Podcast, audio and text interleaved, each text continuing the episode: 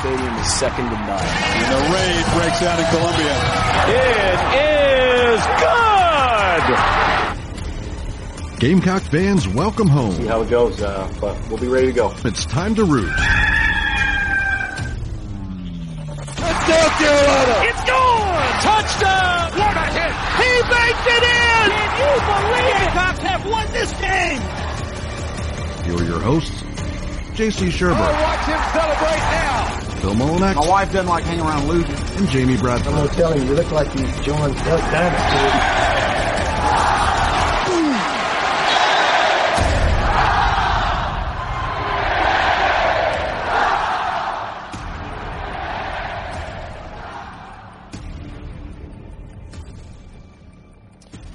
All right, greetings and good morning. Welcome aboard and welcome home inside the Gamecocks, the show live from the Signarama Studios, the preferred sign partner of Gamecock Athletics. Signarama.com. They are located in West Columbia, South Carolina, and owned by Gamecock alumni Matt Vaughn. We are, of course, built by the Barn Dominium Co., the Barndo Co. You see the logo if you're watching, you see the logo on the screen. If you're listening, the barndominiumco.com is where you can find your dream home for as low as $160 per square foot. Doesn't sound true, but it is. If you live in the Carolinas in the volunteer state of Tennessee, and we'll get to some news out of that in just a second, it's breaking, or the peach state of Georgia, you can head to the barndominiumco.com. We are only a couple of days away from SEC Media Days. They will commence on Monday morning in Nashville, Tennessee, and it will be a full house on our program next week as we cover that with guests from Nashville. Mike Morgan will join us twice next week, as a matter of fact. Brad Crawford and many of the other local writers around the league covering their respective programs, as we, of course, will have plenty to cover on the Gamecocks. 50 days until kickoff, September the 2nd in Charlotte, and some of the predictions are beginning to come out, much like we've already done around here, and predicting that college game day will more than likely settle itself outside somewhere of Bank of America Stadium on that Saturday, as South Carolina and North Carolina looks like it will be the premier matchup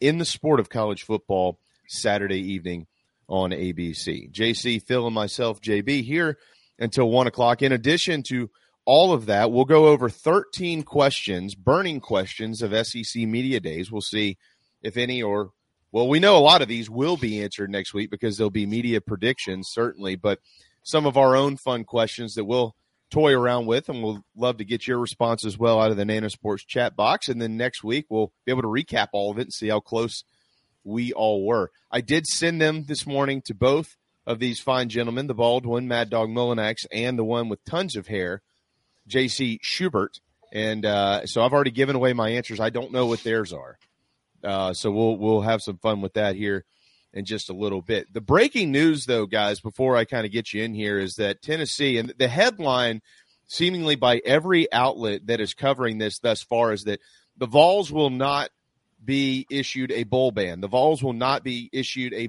bowl ban. The Vols will not be issued a bowl ban. Okay, so what are they getting?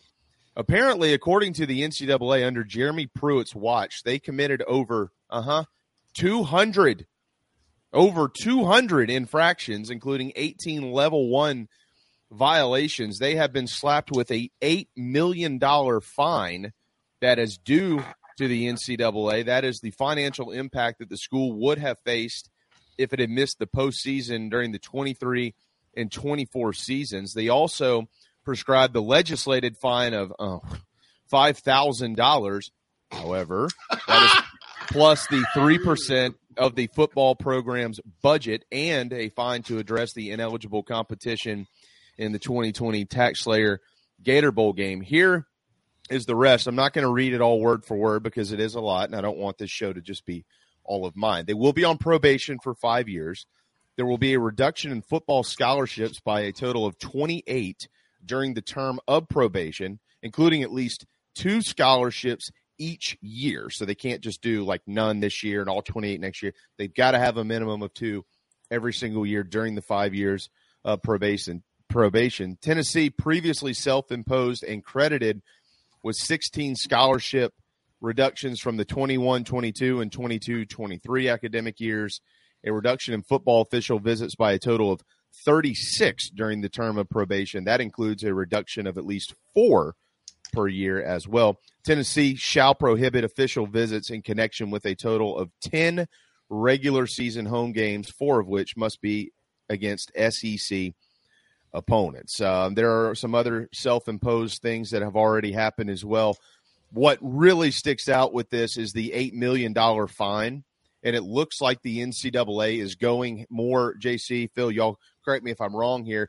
In the past, we've seen players and coaches who had nothing to do with previous staffs or previous uh, rosters who screwed up, they would be the ones who'd be penalized later for the mistakes made prior to them being on campus. It looks like the NCAA is beginning to take a little bit more of a turn towards stiffer financial penalties uh, to uh, not uh, punish people who don't deserve to be punished. So, with that said, welcome, gentlemen. Want to make sure we got that news in here at the top of the program. Yeah, good morning. I, I love that. You're going to vacate, you know, what, 16 of Pruitt's uh, wins, all 16 wins Jeremy Pruitt yeah. had in Tennessee. Oh, they did the Les Miles. yeah, yeah. oh, man. I was like, well, can you give that 2012? Can we go back in time and give that 2012 game to Carolina and uh, down there? Yeah. yeah the two point uh, loss. I'll take that one back, right? Mm-hmm. Um, the hat. Anyway, yeah, it, it's interesting because, look, I've always been of the belief uh, you know, no matter what the program's been, you, you know, you got to take the fan hat off. Uh, and I know everybody in the chat box and listening and, and on the, the message boards and out in Gamecock land in general, not just the diehards, would love to see Tennessee go on probation. I mean, come on, you know, you know, you guys know, but you take well, the fan probation. hat off. It's fun to well, but uh, out of the bowl picture, you know, it postseason oh, ineligibility. You mean a ban? Yeah, yeah. The ban, yeah, they get banned for a year or two because uh, that's the kind of thing that really hurts your program. And, and I think the rules are stated these days if you do get a bowl ban, uh, just like with Penn State, what happened to them, it's common where your kids are eligible to transfer out, you know, even if they transferred in already once. So that, that could potentially be harmful. That said, I, I've always kind of felt like it was unfair for new coaches, new players, uh, or players that weren't involved uh, to get punished because those are the ones and fans that weren't rogue, you know, fans that just kind of show up and give their money and, and pay seat for seats and stuff and didn't have anything to do with it. You know, I, I, I think it's fair. Those are the ones, the individuals that get punished for these situations. I mean, the, the, the rogue boosters or the rogue coaches get fired or disassociated, you know. Uh, so I've always felt that way. At the same time, a five thousand dollar fine. I mean, so well, but but well, companies would be at three percent, yeah, plus three yeah, percent yeah, of their budget. Yeah, the, yeah. It, it, that's just but the still. starting line, right? Yeah, that, that's going to be a pretty penny. I mean, that that three percent can add up in addition to the eight million. Uh, the other fine, I just kind of thought it was interesting. They mentioned five thousand dollars in there, but look, I you know. I, this is going to be a drop million. in the bucket for some of these schools. So you're uh, and then you start you, they start asking if you're not going to make them vacate wins, and you're not going to make them for even if vacating wins is stupid. Even if you make yeah, them vacate wins, it's not like that they didn't win it. Then, well, you know, it's not yeah. like you go back and say, "Oh, well, they actually is, didn't win that game." That is. let me be clear too. That is part of this. A vacation. Uh, a vacation.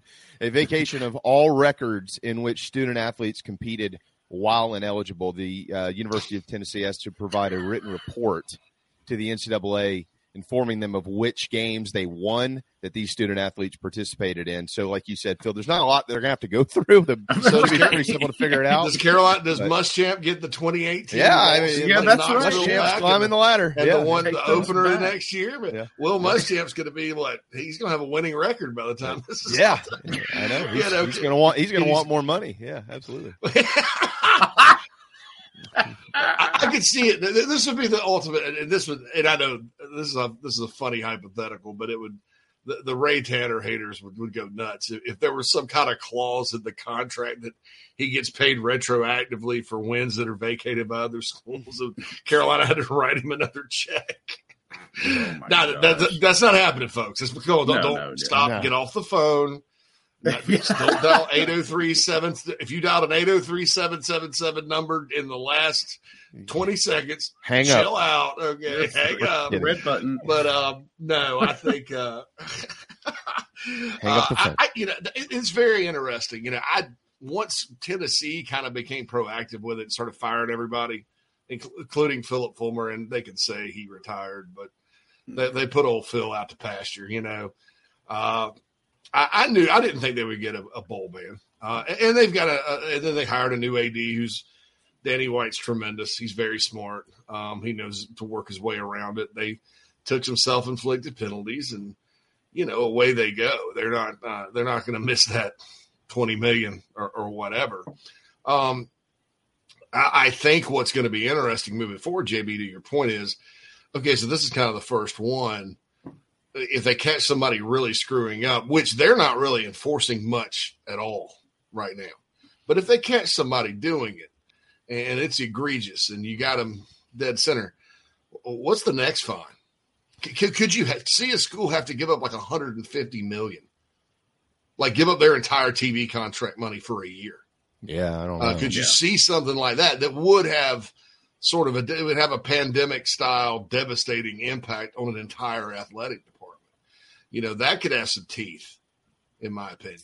yeah, I, I mean that's the way to I'm really not sure hurt this has a lot of teeth. You know, yeah programs but this could be the start jc of you know a shift in the way that penalties are handed out because money's where you know it hurts uh, you saw the sec do the same thing with you know starting to increase penalties for things like f- field storming and stuff like that you're going to hit them in the pocketbook that's you know hey it's just like everybody else. You want to hurt somebody the worst hit them in the pocketbook. Well, But, and, and i mean still eight million that's it, it is. Well. if you if you add up if you add up too phil like let's let's i'm going to ballpark this because i know it's going to be right in the area but let's say that their uh their football uh, budget their overall budget for football is 150 million dollars or their, their their athletics budget i should say. Let me make sure that i'm clear on this here. The 3% of the football program budget so um if the it wouldn't that that would be the athletic department wide so let's let's say that it's let's say that it's half of that. Let's say that it's seventy-five million dollars. So you're you're talking about probably another two and a half million. So they're probably spending over ten million dollars in fines. Um, and and I'd really have to kind of hamper down and Jason, you'd be able to come up with this a little bit better th- th- than I would, just understanding the recruiting calendar.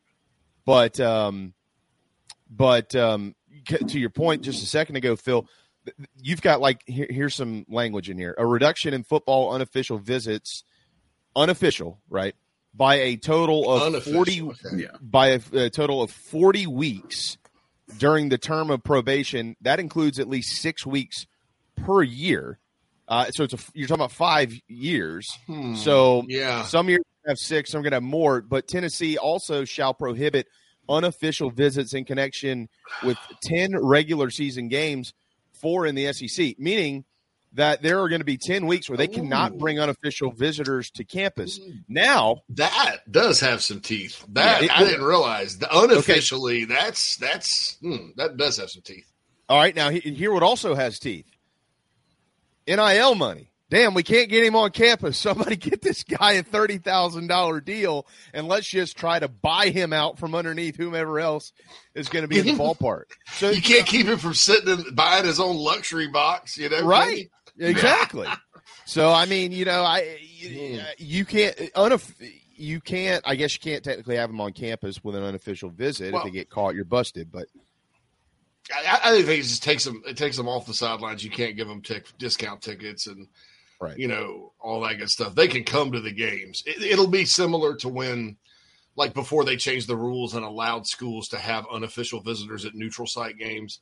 Um, which, by the way, you know South Carolina will have a lot of visitors at that North Carolina game in Charlotte. But uh, Sure. it, it, the, the the kids just used to kind of get together and get their own tickets and show up. You just can't have them on the sidelines. Which, which, but but having them on the sidelines, guys, that that's in recruiting. That's not something when you're talking about like seniors that, that that's you know really overly important. What what what the sidelines and unofficial visits during games do is it really sets the table for underclassmen. Uh, and you watch a lot of these kids that South Carolina has committed early in this class, and the guys that are really really interested they all came to games last year. Many of them came to A and M, Tennessee, uh, those atmospheres.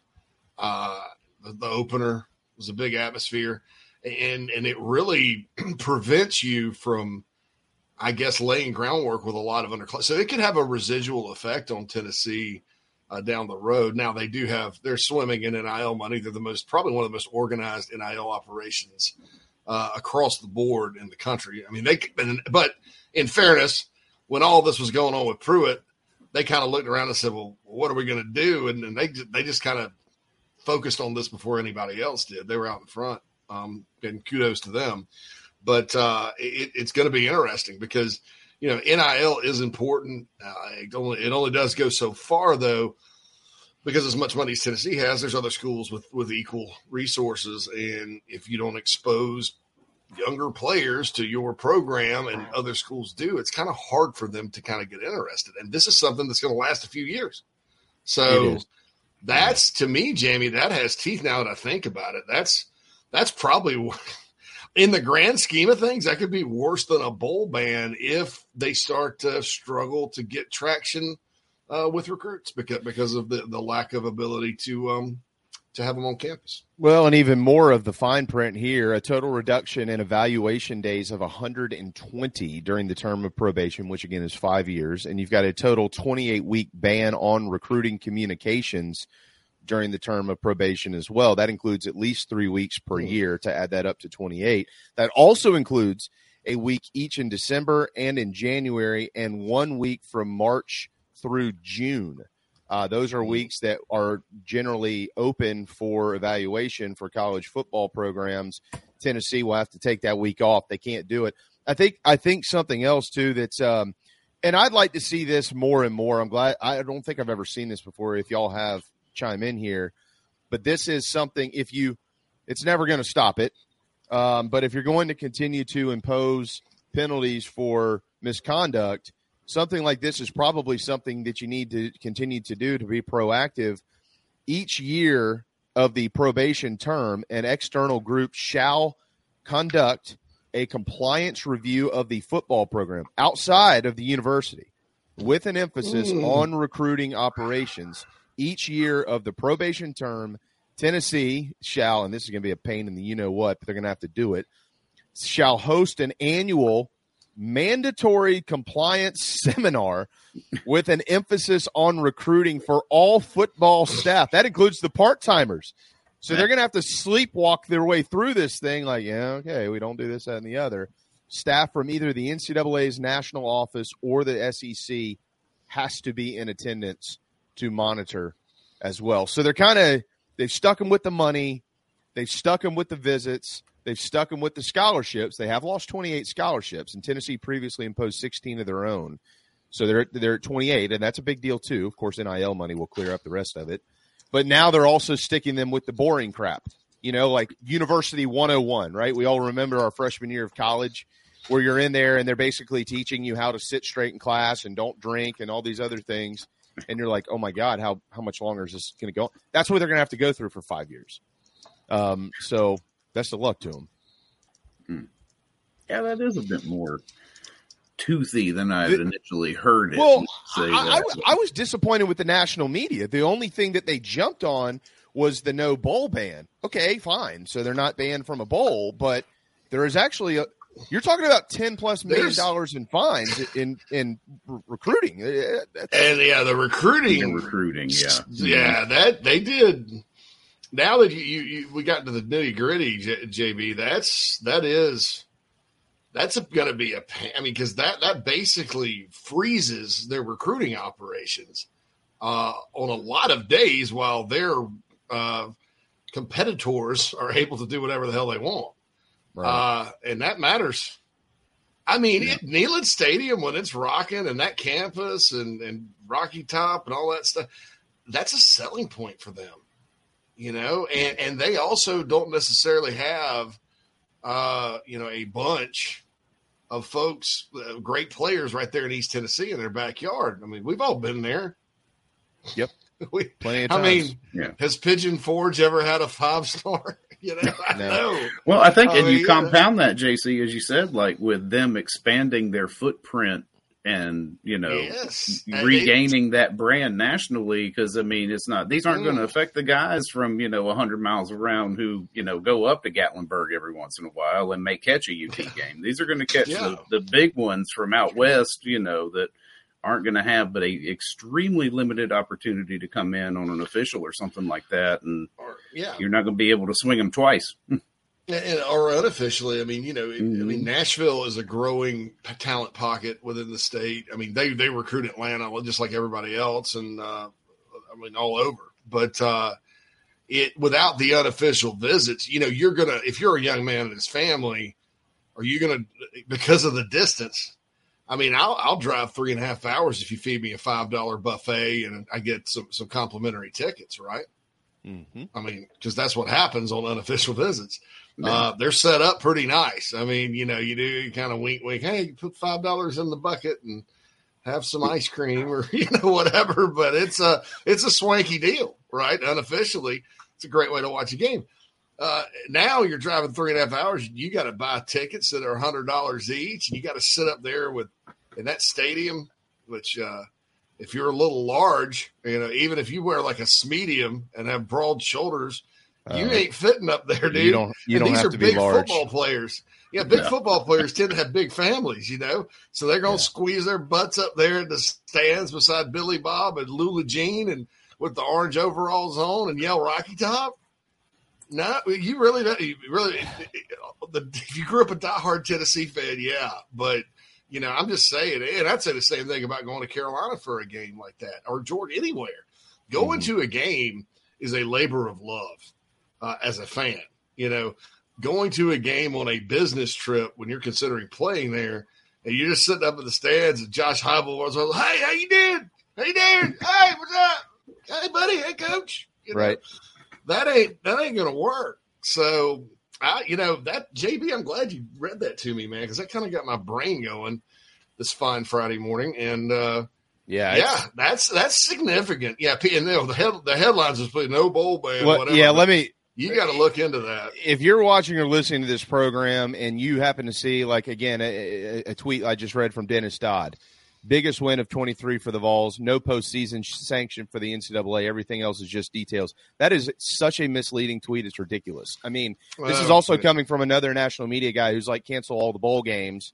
So what the hell do you care? That it, it's it. There is teeth in this. Now Tennessee apparently was very cooperative. That's at least what we're told, and uh, and so they say that the NCAA went light on them. I don't know that they actually did go that light on them. I think I think that if you next week we're going to hear more about this from Josh Heupel, and I think that Josh Heupel will be able to restate a little bit more in, from a coach's understanding what's coming over the next few years. And uh, if he r- lays it out in layman's terms, then people are going to understand that. Not while they didn't get the bomb dropped on them, uh, Tennessee also, you know, they're they're going to have a, a much more difficult time continuing to take the steps that they want to take to be back to 1998 Tennessee. Yeah, it's just a logistical. Yeah, people that say that, I'm surprised. But you know, man, Dennis, I like Dennis, and yeah, he I'm- works I'm for us. gonna- But I'm But dude. I'm tell you, it's it's uh there's some things you know he and others have said lately, probably really since the pandemic that I've just been like, Oh, wow. it's But, uh, it's. I don't even read it anymore. anyway, yeah, I mean, uh, he actually did say one time that Shane Beamer's not going to have the recruiting chops that Bryan Harsin at Auburn would. Uh, but anyway, I, I, I digress. I'm not going to digress on that. Yeah. I'm going to say Well, this. uh, yeah. It- it- you, you don't know anything about recruiting and the de- if, unless you read, and you didn't read the details, obviously, but you don't know anything about recruiting if you or, or, or you don't know the, the the process of recruiting. If you if you didn't look at those details like you just laid out for me, JB, and go, wow, that's that's a. I mean, like I said, it freezes your operation. Recruiting is an ever evolving, like nowadays, 365 day a year machine. You're shutting your mach- you're shutting down your plant over here at Chrysler, while uh, Chevrolet's pumping out cars from the line, baby. You know, I mean, it, it's it that's that's tough. That's very very tough. I, I know. Um, uh, next time I talk to Taylor Edwards, or we talk to Taylor Edwards on the show, we'll probably get his take on it because that that would be like Yeah. he's in charge of all that, right? Great. And I bet it would make his job very very difficult, very very difficult. We need to step aside. We will get into our discussion of SEC Media Days. It kicks off on Monday when we return. Cocky Joe, I don't know if you can see it that well or not right there. Eastern Shore Custom, Custom Clubs. That's the hat you're asking about. It's my buddy's company um, up in Delaware. These are custom hats. I, I can't tell you how to get one because you, you can't get one unless you go in there and let him fix your swing. Um, but um, I appreciate you acknowledging it, and I'll wear it more often now that I know that somebody out there likes it. When we get back, which coach will have the most boring appearance at SEC Media Days next week, and which coach will have the most contentious appearance at SEC Media Days? Also, which coach is just happiest to be there? Because didn't it seem like a couple of years ago when Shane walked up there for the first time, he was a guy who I'm just happy to be here. Is there another one of those type guys this year? I have a guess who that might be, and I think. I mean, too. Ah, yeah. it may not be who you think. easy, easy. Mm-hmm. So we'll hit It's time very out, happy to be here, and we'll find out. neighbors. We'll get uh, mine, Shurburtt, and Mad Dog Mullinax's responses to this question when we return. Welcome home. That's what the Gamecocks say, and so does the Barndo Company, where they can build your dream home starting as low as $160 per square foot. If you live in the Carolinas, Georgia, or Tennessee, their turnkey process takes just four to six months on average and can be custom designed by size and details. Make your dream a reality. Visit thebarndominiumco.com. That's thebarndominiumco.com. The Barndo Company, Gamecock, owned and operated. Welcome to TravelingCountryClub.com, your modern golf club experience. Hey folks, this is Michael Manus, former Gamecock golfer, inviting you to play more golf with a membership to TravelingCountryClub.com. With over 40 courses across the Carolinas, our membership provides you with an affordable way to enjoy a club-like golf experience. From the mountains to the coast, we offer golf courses that will challenge all types of golfers, no matter your handicap level or level of play. Plus, we offer unique membership benefits not seen anywhere else as part of Traveling Country Club. In July, we're excited to bring to you the third annual Plunder on Pawleys two-day golf tournament with rounds played at Caledonia and True Blue golf courses in the heart of Pawleys Island. Head to TravelingCountryClub.com to register for that event, and it is not exclusive to TCC members, but to become one, you can sign up and bring to life your golf game. Tee it up with Traveling Country Club, TravelingCountryClub.com, TravelingCountryClub.com, proud partners of Inside the Gamecocks, the show.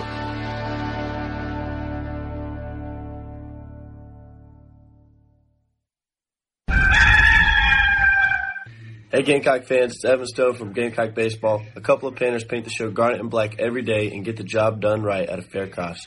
Go to letmepaintsomething.com for information and an estimate. Go Cox. You heard Evan Stone Gamecock fans 10% off for military repeat customers or mention the show. Interior, exterior painting, fencing, cabinet staining, concrete painting, popcorn ceiling removal, and more. 803-522-6832. LetMePaintSomething.com.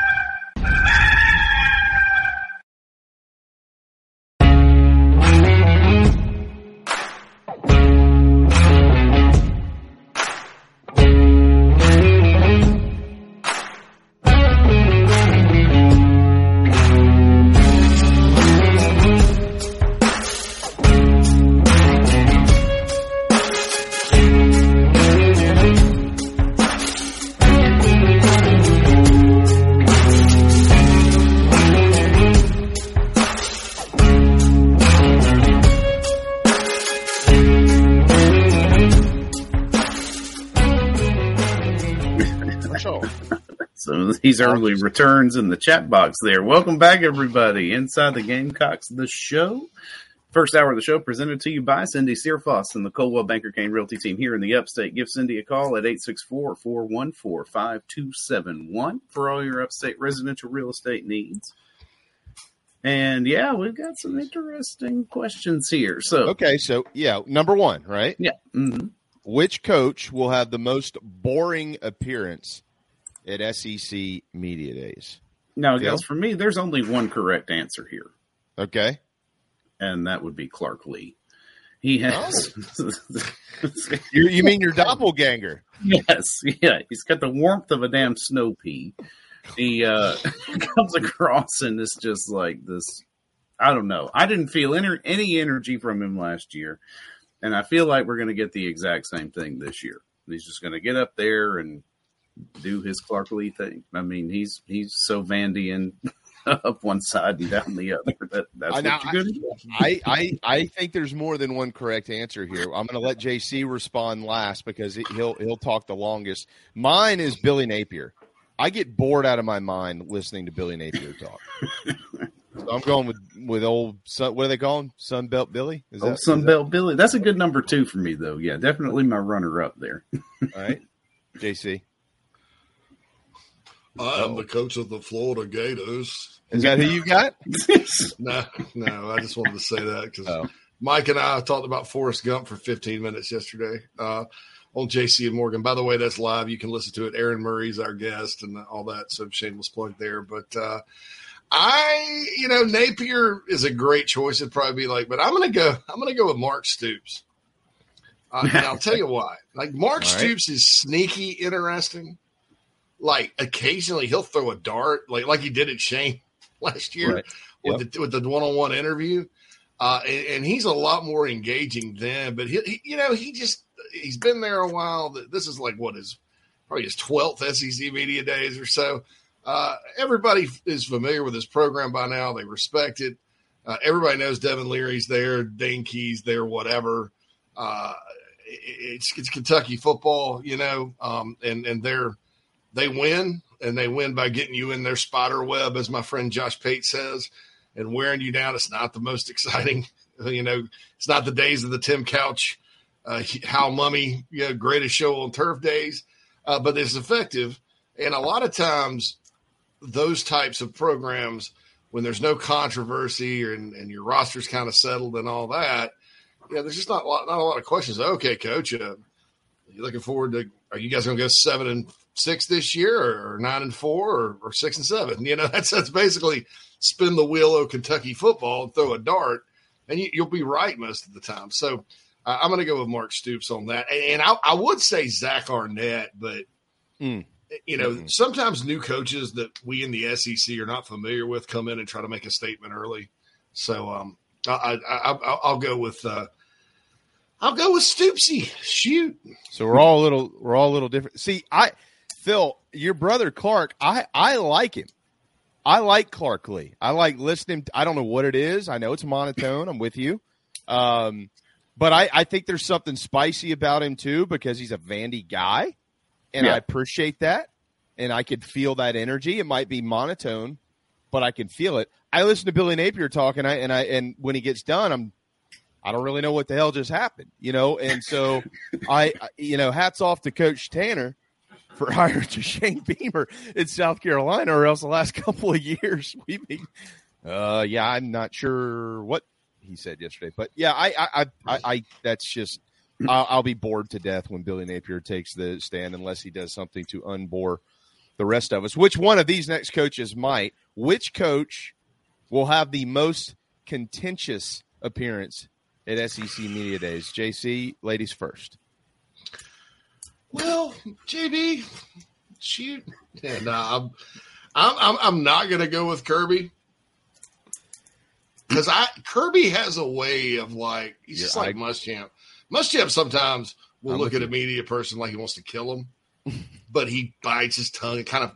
I don't want to say weasels his way out, but talks his way through the through the hole, the, the wormhole, and gets out of it. You know, Kirby's kind of the same way.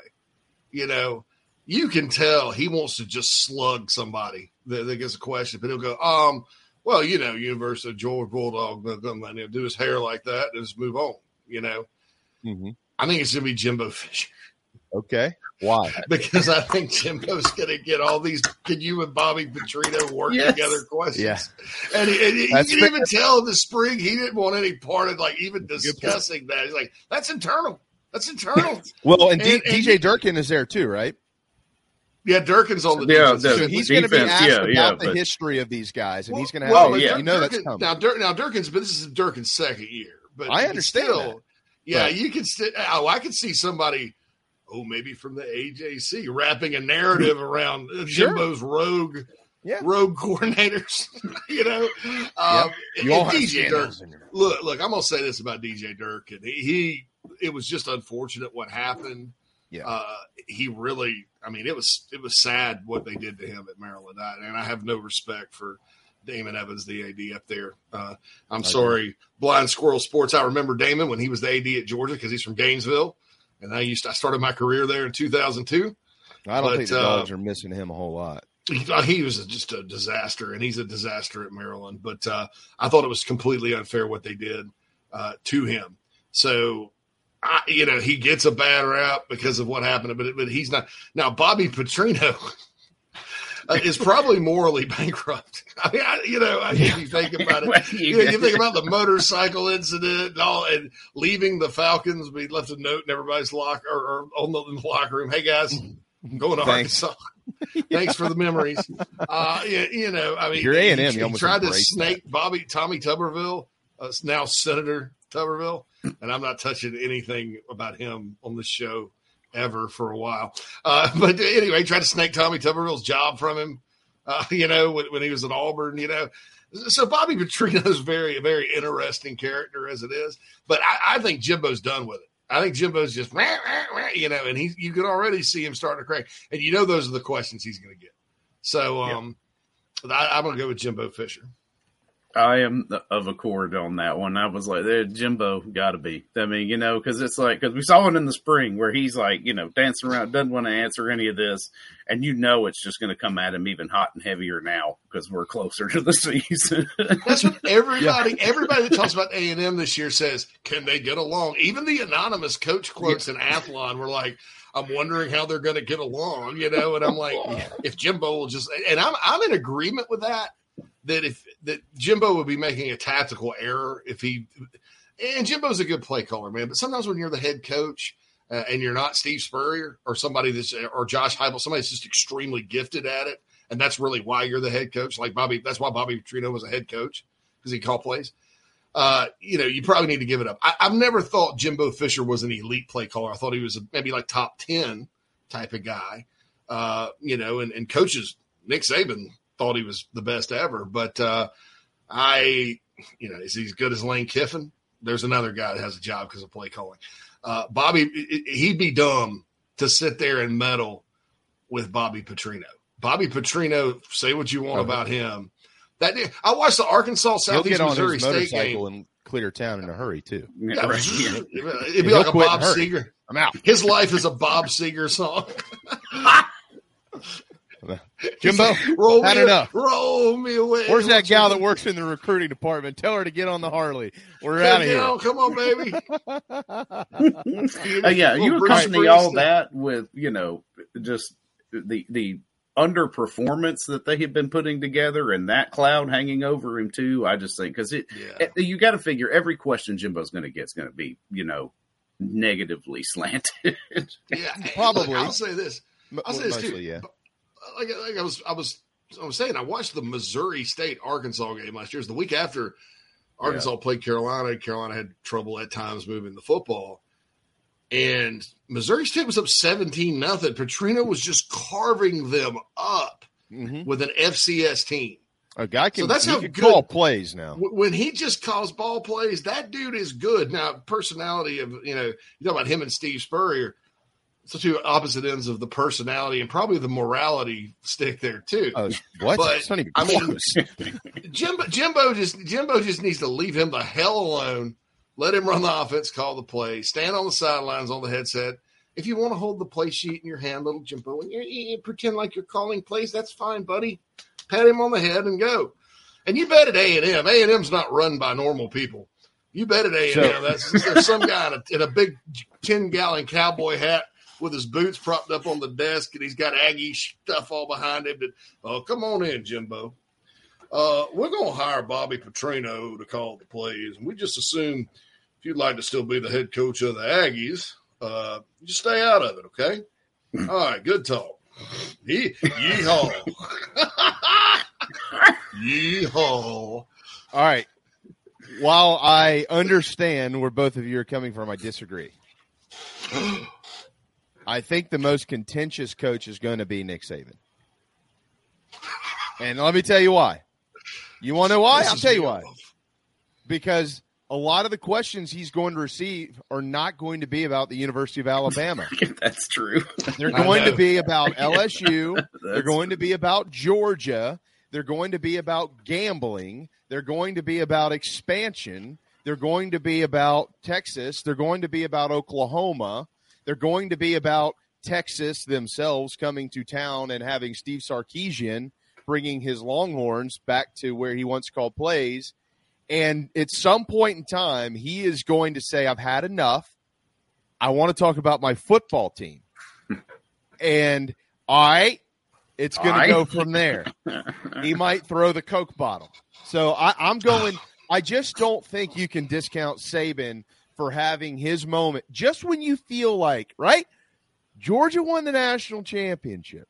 LSU, and we'll get to this in a little while, is more than has a great chance at being picked to not only win the West, but there's going to be some there's going to be some people out there who think they're going to sneak up and win the whole deal.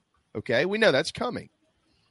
Uh, it, it's almost like people are trying to slide Bama back into the the you know one B group of the mm. SEC upper second tier, and he ain't gonna like that. He ain't gonna like it. So I, I predict at some point in time someone's gonna get a good talking to from Nick Saban, or the whole room will, based on one question. So I'm going with the greatest ever do it, Nick Saban, outside of Lord Dabo, of course. All right, final one in this segment, and then we'll hit a quick timeout. What coach will be the quote happiest to be there? Oh, this is great, man! I'm just, I'm just thrilled to be Mm. here, guys. I'm just thrilled to be here. I'm, Who is it? I'm, JC? I'm going to go with Hugh Freeze. Yeah, Uh, you know, Yeah, we're mean, all together dude- on this one. Okay. Yeah, we're all. Uh, that, that dude, after he got run out at Ole Miss, Oh, yeah. uh, and you could tell whenever you you'd see an interview with him, you know, and, and, and look, Nick Saban wanted to hire him as an analyst, and it, it, was such a, a, a sticky deal with the league office. They told Lord Saban no.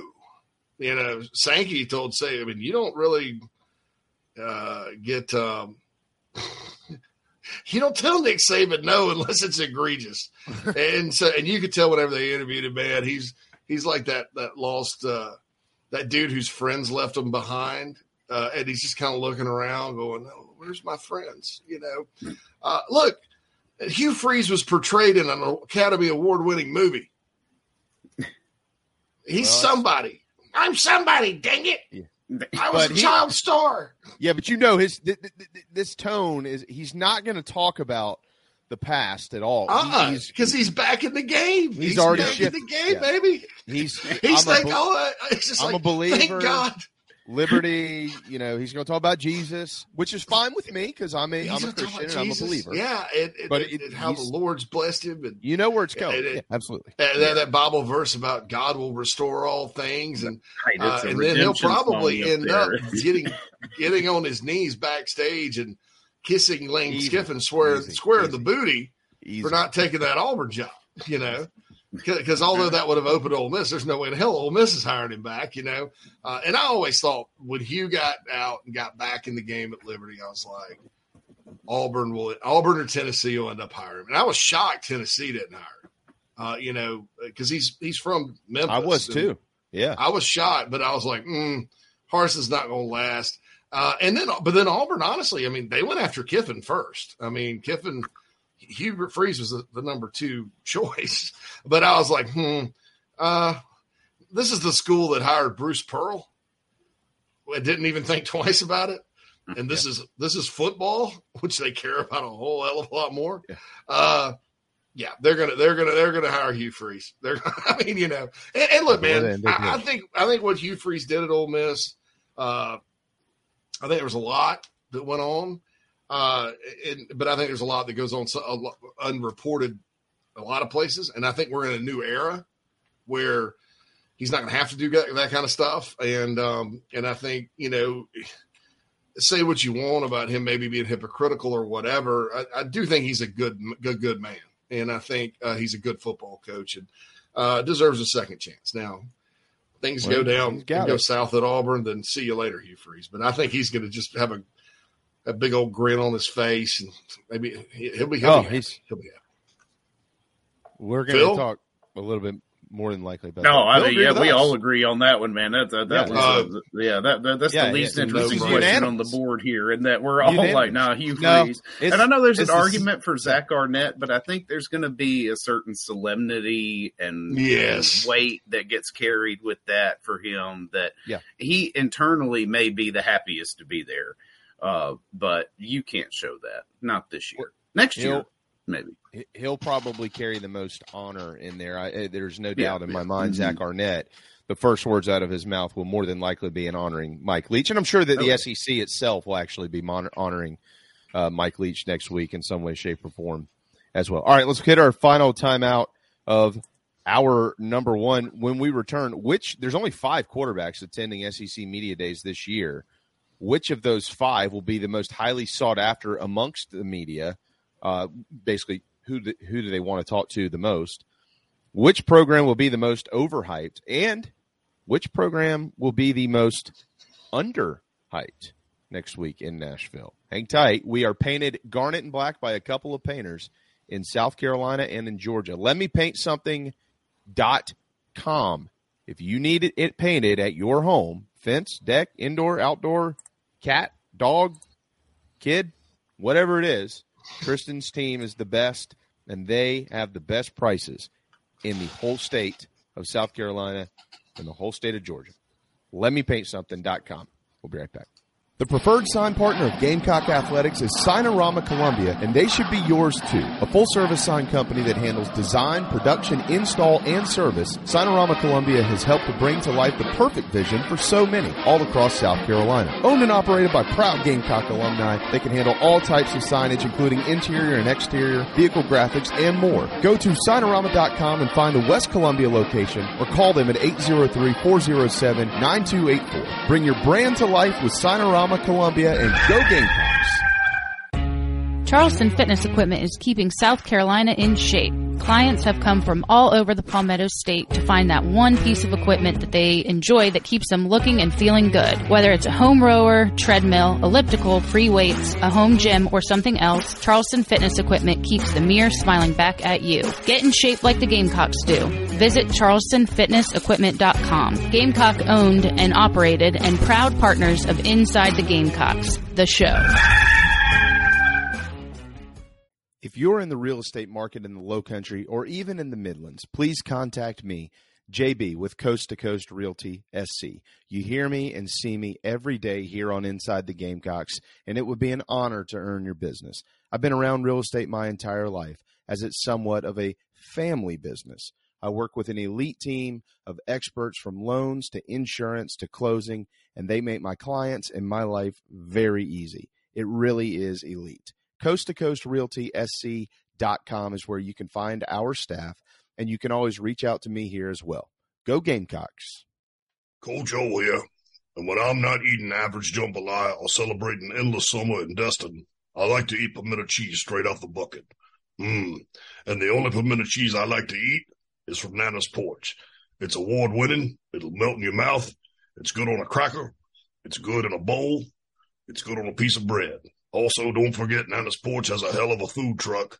It's award winning as well, and they're here for all of your catering needs. So get online, nanasporch.com. It's mm-mm good. Coach O signing off. Endless summer, go Tiger. Ladies and gentlemen, here it is.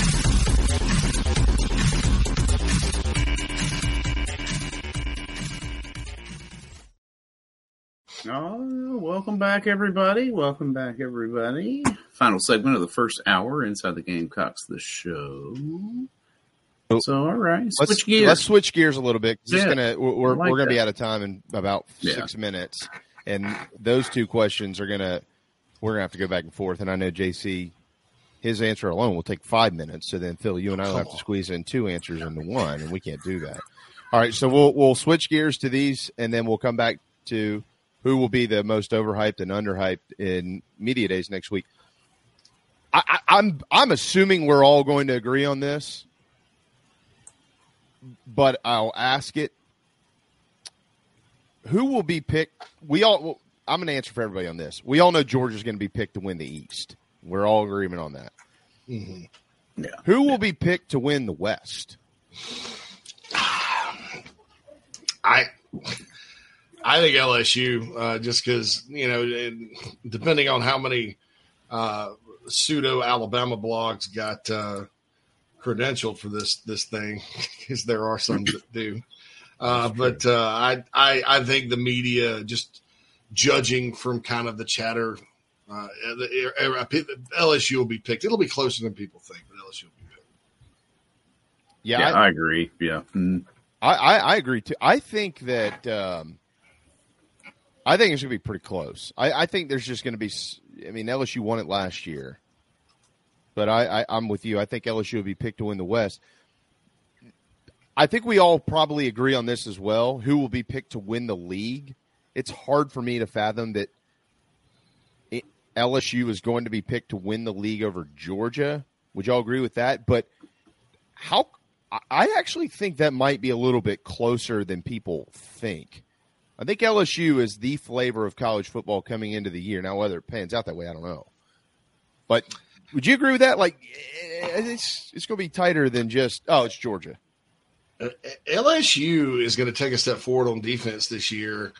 I I don't think they were quite as like good on defense as we're accustomed to them being. Uh, and I think they, you know, some of their younger players are going to have another year and they may get back to it. And keep in mind with Jayden Daniels, a quarterback, this bunch put 30 on Georgia. And I don't know what it is about Mercedes Benz and Georgia's defense uh, in those last. I mean, they played three games in that stadium last year, shut Oregon completely down, but then LSU scored some on them, and even though they blew them out, and then uh, Ohio State let them up. But um, I, I, you know, that offense can can take another step It'd be lethal, and, and you know that that would be if I'm, I'm looking at that game. You know, my question would be are we going to see Georgia as dominant on defense as they have been, or are they just going to merely be, you know, uh, instead of a top three defense, maybe like a top 20? Uh, and, and, and would that allow LSU to move the ball? But I, I still think, I think it's Georgia's, it's Georgia's world until it's not.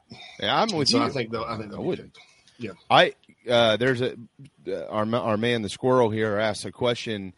Do y'all not think um, Do y'all not think Tennessee could present a problem for my dogs in in Knoxville? The answer to that question, I think, is an absolute yes. And my my my reasoning for that is because of where the game is being played.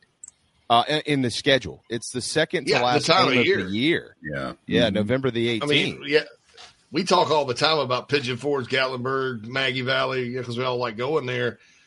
And it's, uh, you know, look, it's a little on the cool side uh, Yeah. up in Knoxville that late in the season. Well, and, and Uh, Joe Joe Milton having ten games under his belt. Like, if they had to play that game like belt, the third yeah. week of the season, That, they'll either be, I'd feel better be about Milton or it'll be the freshman. And if, Yeah. and if it's the freshman, he will have had games under his belt. That's a that's a weird week on the schedule to play that game. Tennessee Absolutely. Georgia is usually earlier, um, but of course, you know Tennessee Carolina is usually earlier, and it was that week. So Yep. that's uh I think the SEC scheduling department kind of said, "Hey, be, wouldn't that be cool if that were for the East?" And you know, maybe it won't be, but uh, that's that's a that's a tough spot on the schedule for it. I'd, uh, if I were if I'm a Georgia fan, I'm going to be a little bit weird about Auburn because that rivalry has been so one sided toward Georgia, and it used to not be.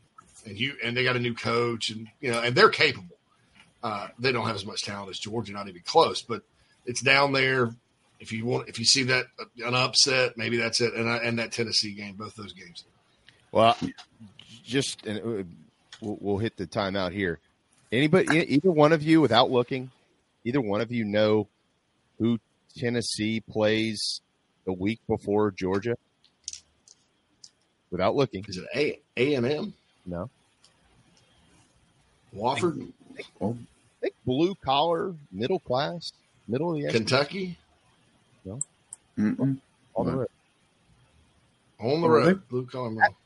at Missouri. Ah. Mm. Talk about trap game. Because the week before they've got UConn, so they're going to steamroll right through them, and then the dogs are coming up in two weeks. So It's just- interesting. I'm just saying. I'm not a big believer in Missouri, but just saying. And you do talk about battling the elements. Uh, Missouri, by that time of year, it gets cold Yeah. Mhm. because their climate's a little. I mean, even you know, I know at least a little. I said a little cool in Knoxville. Missouri is basically in the upper or the central Midwest. I mean, it's not. You know, it gets really cold there uh, in the winter. Trust me, it's only six and a half hours. Which, by the way, that Missouri game, although they will have played UConn the week prior in Neyland, I'm talking about the Vols here. Mhm. Before that, they're on the road at Kentucky, on the road at Alabama. That will be the third, the third consecutive SEC game that they've played on the road. Yeah, I'm just Uh, saying. Just that game may end up being like a noon kickoff on ESPNU or something. and, then, but, uh, and that's the game you lose. You, Yeah. you, you hear Columbia, Missouri. Yeah, hey, careful. Yeah, that's a, that's that is tricky, JB. That's that's a good point. Yeah, that's interesting because you got to figure if Tennessee, you know, let's say Tennessee handles their business but drops the Alabama game. You're heading into that, that Georgia, because the Georgia handling their business undefeated. You feel the pressure at that Missouri game. You know it. I mean, you're already feeling it's like, okay, guys, all we got to do is win the next, and then we're in. You know, because you got the head to head at that point. If you can take out Georgia, even with a loss to Alabama, you win the East. Yeah, Tennessee I, win the other ones. Tennessee. Uh, we, and then you got yeah Vanderbilt after that, but it's it's hard to predict anybody to upset Georgia. I'm not at this point. I'm with JC. No. I'm Yeah. never going to predict anybody to beat Georgia until they just stun the world or the college football world, and it happens. But I will say this about the Vols: they open the season with Virginia, Austin Peay at Florida, and UTSA. You got to feel good about them going four zero. Oh, although they have not won in the swamp since 2003, 20 years. They haven't won in the swamp in 20 years. But if they do that, and they're better than Florida. If they're 4 0, how good of a season Tennessee has, especially compared to last year. Okay, you know, the balls are back. They're potential playoff contenders. They're where they should be. It's all going to be decided in the next four weeks. South Carolina, A&M, at Bama, at Kentucky. They get through that at 3 and 1. The sky is the limit. If they don't, then you know, it, it could be a 9 and 3, 8 and 4. Let's go to let's go to Tampa. Uh, no, I think uh, I'll point this out about Tennessee, Missouri though. Josh Heupel, the beginning of the the bloodbath with his offense was in Columbia, Missouri, his first year, 62-24. Yeah. Last year it was a it was a touchdown game. I went outside to get a beer. I walk right back around the corner and it's like you know, 30 point 17 point game, you know, and they ended up winning 69. And that was the week before they played Carolina. And that's what, that's why I think we were all like, ah, they're going to get Carolina's butt. Uh, 69 24. So they put 60, uh, 62 and then almost 70 on, on old Eli. That's 131 points. They just God. scored at will. They're still, oh, they just scored another touchdown against Missouri. Well, you know what? I'm not a Tennessee guy, but I'll just say this: Uh, they can score 70 on Missouri every time they play them, and everybody I- else I- can too. If that's what gets them I out think, of it. I think and talking about Florida, We've I had think enough. it- it- yeah, it's going to take Florida winning on, on uh, Tennessee's defense play, just just being terrible, uh, breakdowns on special teams, and then Joe Milton having a turnover fest in the swamp. I think for Florida to hang with them. I mean, I think this is the year they go down and finally finally get that W. I'm, I'm with you, and I don't And- think. well, shoot, I'm gonna be mad if they beat us in the swamp. They, should never beat us in the swamp, Billy. You. We are You powered. by- be comments after that. Oh, yeah. I'm sorry. Oh yeah. I'm sorry. oh, you know, there'll be a little something leak out that Yeah. you know we'll all Yeah. just kind of smile and nod. Especially if I'm Piper sorry, goes Coach in there, Spurrier, for losing hangs the 50 on Vols. him, then calls it the Vols Fun and Gun or something like that. Uh oh. Uh oh. All right, we're powered by Electric Bikes of Charleston, electricbikescharleston.com to power you. You can be anywhere. You don't have to be in the low country. It's too damn hot outside to be walking around actually pedaling the thing. Get one with a motor. Put a beer on it. Get where you got to go. From the mountains to the coast, electricbikescharleston.com. When we return in the final hour, the most overhyped and underhyped programs next week at Media Days. Where will the Gamecocks be picked? Will any major news break? And what is the topic of the week? Plus, I have two questions that I did not put on y'all's one sheeter. There'll be surprise questions for the both of you. So I love just- surprises. You're going to have to freak out about it during the break. I promise you, you're going to have no clue where this is coming from. Hang tight, everybody. It's Friday on Inside the Gamecocks, the show. Just as your State Farm agent combines good neighbor service with surprisingly great rates, you can combine your home, auto, life, or small business insurance with Tony Pope State Farm Insurance today. And guess what you'll get? That's right, even more good neighbor service with surprisingly great rates. In fact, Tony Pope State Farm is your go-to agent anywhere in South Carolina, North Carolina, or Georgia for the service you deserve at the price you want. So try combining your home, life, auto, and or small business insurance today. Tony Pope State Farm has been in business for more than 30 years and can handle anything you need in the tri-state area. Once again, Tony Pope State Farm will help you mix and match perfectly. Call 843-851-2222 or visit tonypope.com today. Like a good neighbor, State Farm is there. Are you looking to buy a new home? Kevin O'Connell with Union Home Mortgage is a local mortgage expert and Gamecocks fan servicing North and South Carolina. Whether you're buying a home, building your dream home with new construction, or turning your equity into cash, UHM's world-class service will ensure you find the perfect mortgage to achieve your home ownership goals. Call Kevin at 803-906-0244 or visit UHM.com today. Union Home Mortgage is an equal housing lender. NMLS 2229, LONMLS 1772182.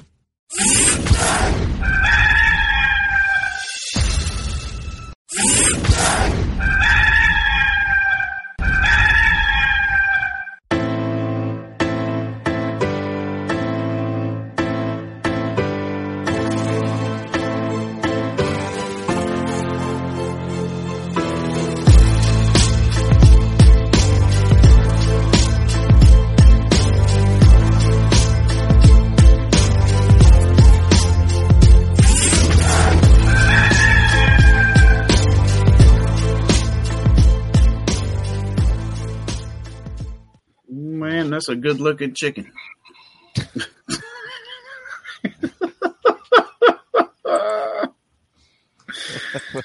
Yeah. Uh-huh. It's a glorious Uh, game. That's a, that's a good looking chicken.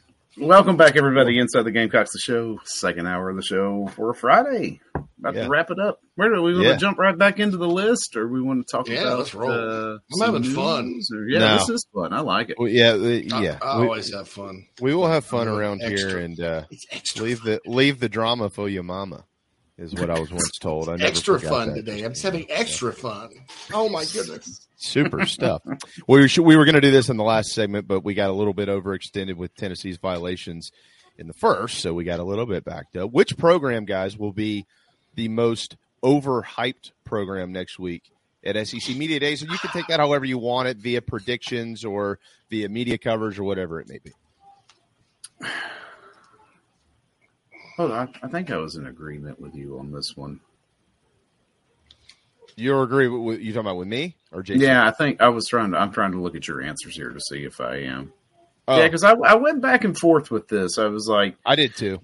Uh, I'm going. who- I'm I'm sticking with it. I'm I'm I'm I'm going. I'm going with Missouri. I agree with you. I think Missouri will be way overhyped. Who are you going to say? Who are you going back and forth with? I was going back and forth with. I think the hype for LSU might be a little okay much. Now, I'm not saying they can't live up to it, but I think when we come out of this thing, we're going to be like, "Whew, a lot of damn purple this week coming out of Yeah. Nashville." I- you know? yeah. I, I thought about picking LSU. I, I did because it feels right. It- look, th- this is a team that yes, they won the West, and because they beat Alabama by virtue of a one point win on a two point conversion against Alabama at home. they did lose by two touchdowns to Texas A&M at the end. They, they, I said they played good on offense against Georgia, but they bottom line is they also gave by twenty. They gave up half a hundred. Uh, their defensive improvement has to to factor, and it could all be down the drain. The hype if they get tattooed by the Noles in the opener on Sunday, which by the way, I'll be watching from Charlotte. uh, so I almost went with LSU, but I'm going to go. I'm going to go a different direction. I'm going to go with Ole Miss. Uh, and I and, and, here's the deal. I think sometimes you, you think Ole Miss is over o- overhyped. Uh, will be overhyped because you're, you're sort of looking. If, if, you're picking the West, you're like, okay, Alabama, LSU, number one and two, and then everybody's got a bunch of questions. You know, is yeah, how is Bobby our Bobby Petrino and Jimbo Fisher going to get along? That's A and M. Uh, Hugh Freeze in his first year. Auburn's going to be better. How much better? Arkansas sort of slid at the end of last year. You know, yeah, we'll get to them in a minute. Yeah. last year. They do have KJ Jefferson back. Speaking of what I think is a little overhyped, but that's sure. okay. Yep. Um, you know, they got KJ Jefferson back, but that's all right. Uh, I, Mississippi State's got a new coach and, and, a new style of play. So, so I think the media will, will go, oh, hey, Lane Kiffin, Ole Miss, they got three good quarterbacks, and, and Quinshon Judkins coming back, and Lane's a great play caller. But look at Ole Miss's results last year. You know, Arkansas slid, but the Rebels slid quite a bit too. They lost them. They lost the Egg Bowl. You know, they um they and, and I think too at, at, that particular program, even Hugh Freeze, I think it was his was his last year second uh, dipped back to five and seven. Um, you know, I, I and I, I, think Lane's done a good job of being consistently good at Ole Miss. I mean, they're, they're not great, but they're good. Um, but I, this may be the year they do take a dip, uh, and, and because I think the media will gravitate toward picking them behind Alabama and LSU. Uh, for that reason, I think they'll probably they may be a little overhyped. Let me ask you this on the topic of Ole Miss, JC. Do you think that there is a better than average chance that they lose in week two at Tulane because I think a lot of people have forgotten that Tulane actually played in the Sugar Bowl last year against Southern Cal.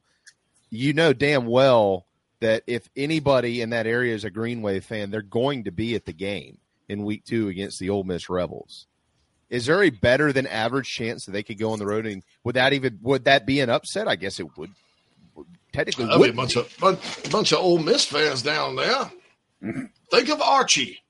Think of do it for Archie. Do it for Archie. And I'll tell you what, even to even to double up on that, not to extend this for two, we got plenty of questions to get to here, but the following week the Rebels welcome Georgia Tech to town, and I don't think that they should have any trouble with them.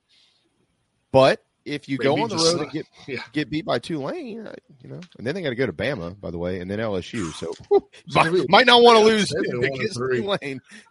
I, am going to be a homer here and and and say uh, I wonder what the defense of Tulane is going to look like with without uh, Travian Robertson. And it, it, it, did Chris Hampton go to Oregon? Did I read yeah. that right? Uh, the other well, that's what I was told. Yeah, I, I, I or did that there. just not was that supposed to happen and didn't work out? So I'm going to Google that real quick and say, what's Tulane's defense going to look like without the game? Yep, he's at Oregon.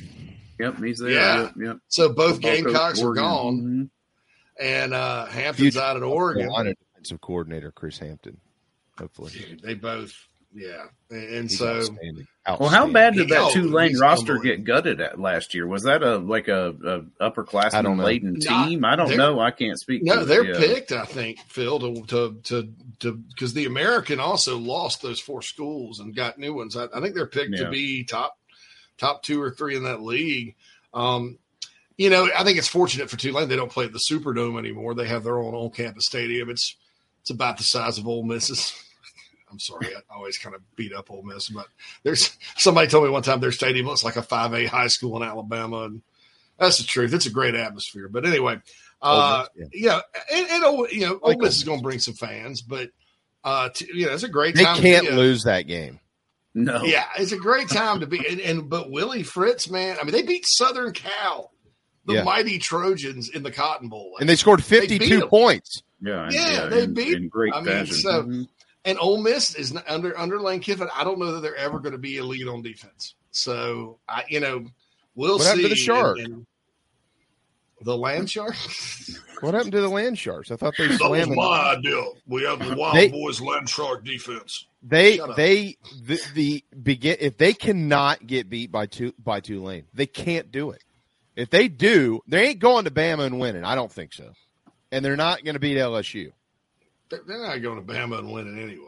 I mean, Right. I, I So don't, they have I to don't start think- three But no, but if you look at it from an Ole Miss standpoint, JB, you're absolutely correct. It's like, you know, don't lose that Tulane game. That's kind of like that East Carolina road game. that The game guys had a couple of years ago. Like, don't lose that one. You know, you could and you could. Don't lose it. And thankfully, thank you, Juju McDowell and Zeb Noland and, and uh, Parker To White. carry on Joyner Yeah. for catching a pass in the back of the end zone. Yeah, once Dude, again, to carry you. on saves Just- the day.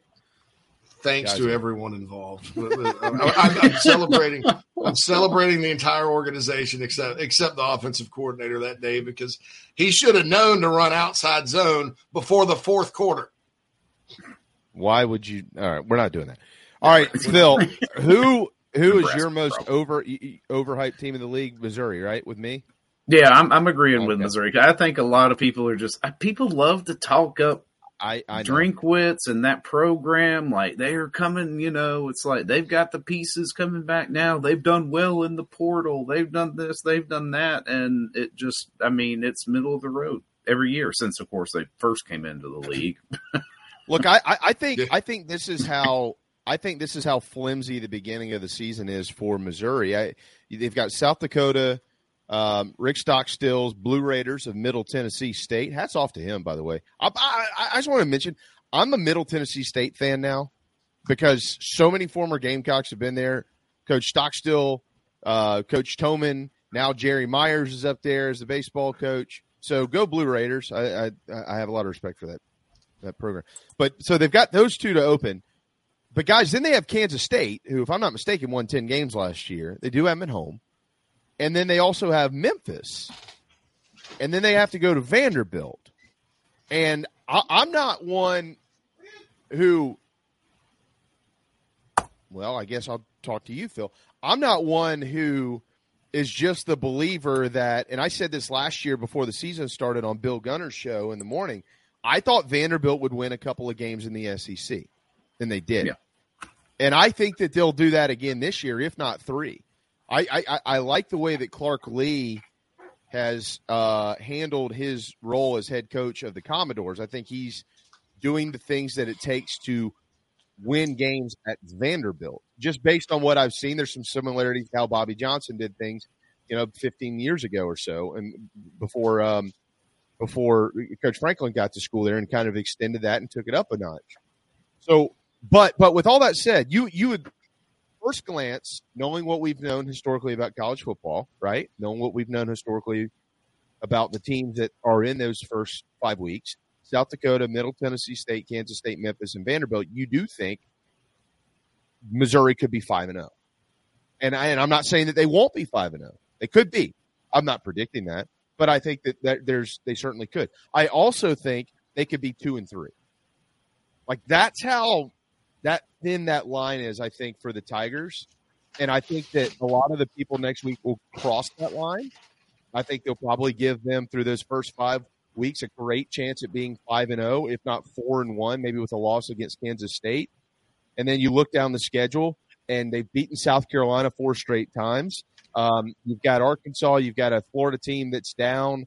Uh, you've got to go to Kentucky. There, no one's going to pick them to beat Georgia on the road. No one's going to pick them to beat LSU, and probably no one's going to pick them more than likely to beat Tennessee. Although I rolled out why they could earlier because of where the game lies. So I just think that there's going to be a bunch of people thinking Missouri goes seven and five or eight and four this year. I think that that's going to be a reality.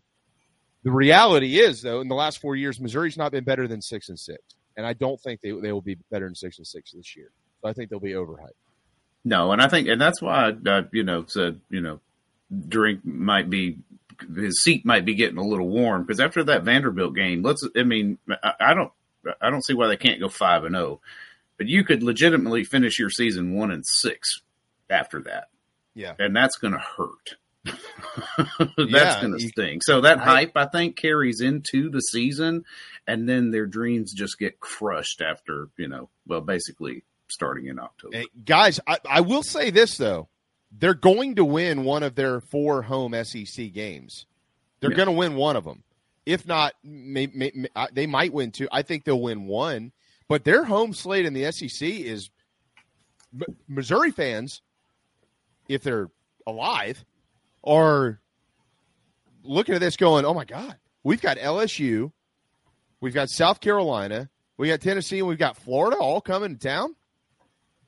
That's that's a hell of a home schedule for a program like Missouri. And I, and, I- and I was just joking just a minute ago, you know, I, but about them being alive because sometimes you don't know if they are or not. The, the the home games at noon in Columbia, Missouri are it's like you don't even hear anybody. But at night, much like everywhere else, it's it's a little rowdy.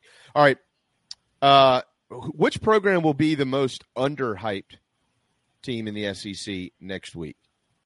Phil, Mad Dog. Uh, as boring as it is, I kind of agreed with you on this pick too. to not have Phil, do I need to send you my notes every day? No, I mean, I was sitting there looking at these, and I even did it to where I was like, "All right, I'm going in clean. I'm just going to look at the questions. I'm not going to look at the answers." and then I was I- like, on these two, I was like, "Yeah, you know what? I I kind of agree with that." Um, What? Why nope, I like agree? Auburn here. Yeah, I I'm- do. I'm I Auburn think too. I think Hugh Freeze is going to bring is is going to turn that program around, not to where they're competing for the top of the West or anything, but let's say similar to Shane Beamer did here at South Carolina, and that they're going to overperform. And I think it is perfectly reasonable for people to think that they won't uh, heading into the season, but that they're gonna they're gonna screw around and win a couple of games that they're not supposed to.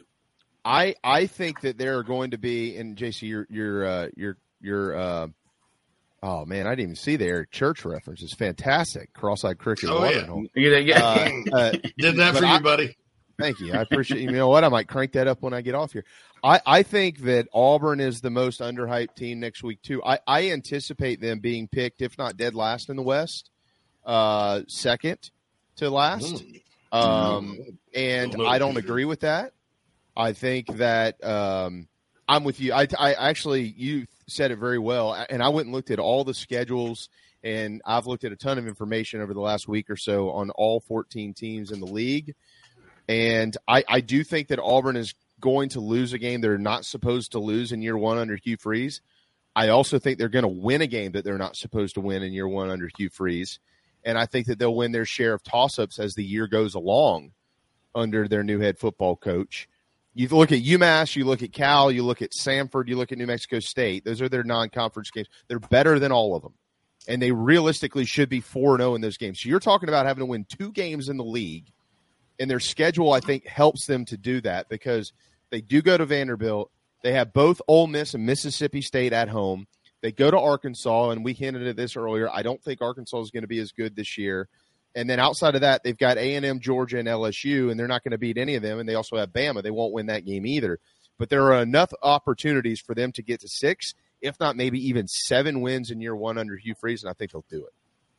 It's going to be interesting. That game at Cal, uh, which is a boy, I'd I'd give anything to, to be at the Auburn tailgate uh, uh, in Berkeley and to get their reaction. Will they outlaw? Are they going to let them? to, to that atmosphere? Yeah, I mean, Hey man, you can smoke weed out here, but you can't drink. Wait, what? Yeah, they're wearing No masks. grilling. You know, still out. They're still wearing masks in Berkeley, but uh, it's uh, it's going to be interesting. They call it the Strawberry Canyons, and, and Cal, Cal actually redid their. It's kind of a historic football stadium, uh, kind of down in a bowl or whatever. Uh, Berkeley's the land that Tom forgot, though. I think things just uh, they got to 1968 and we're like, well, let's just keep rolling, you know. We've arrived. Uh, but but that's interesting. You know, Cal Cal's got a pretty a really good coach, I think, and it, it's a tough job.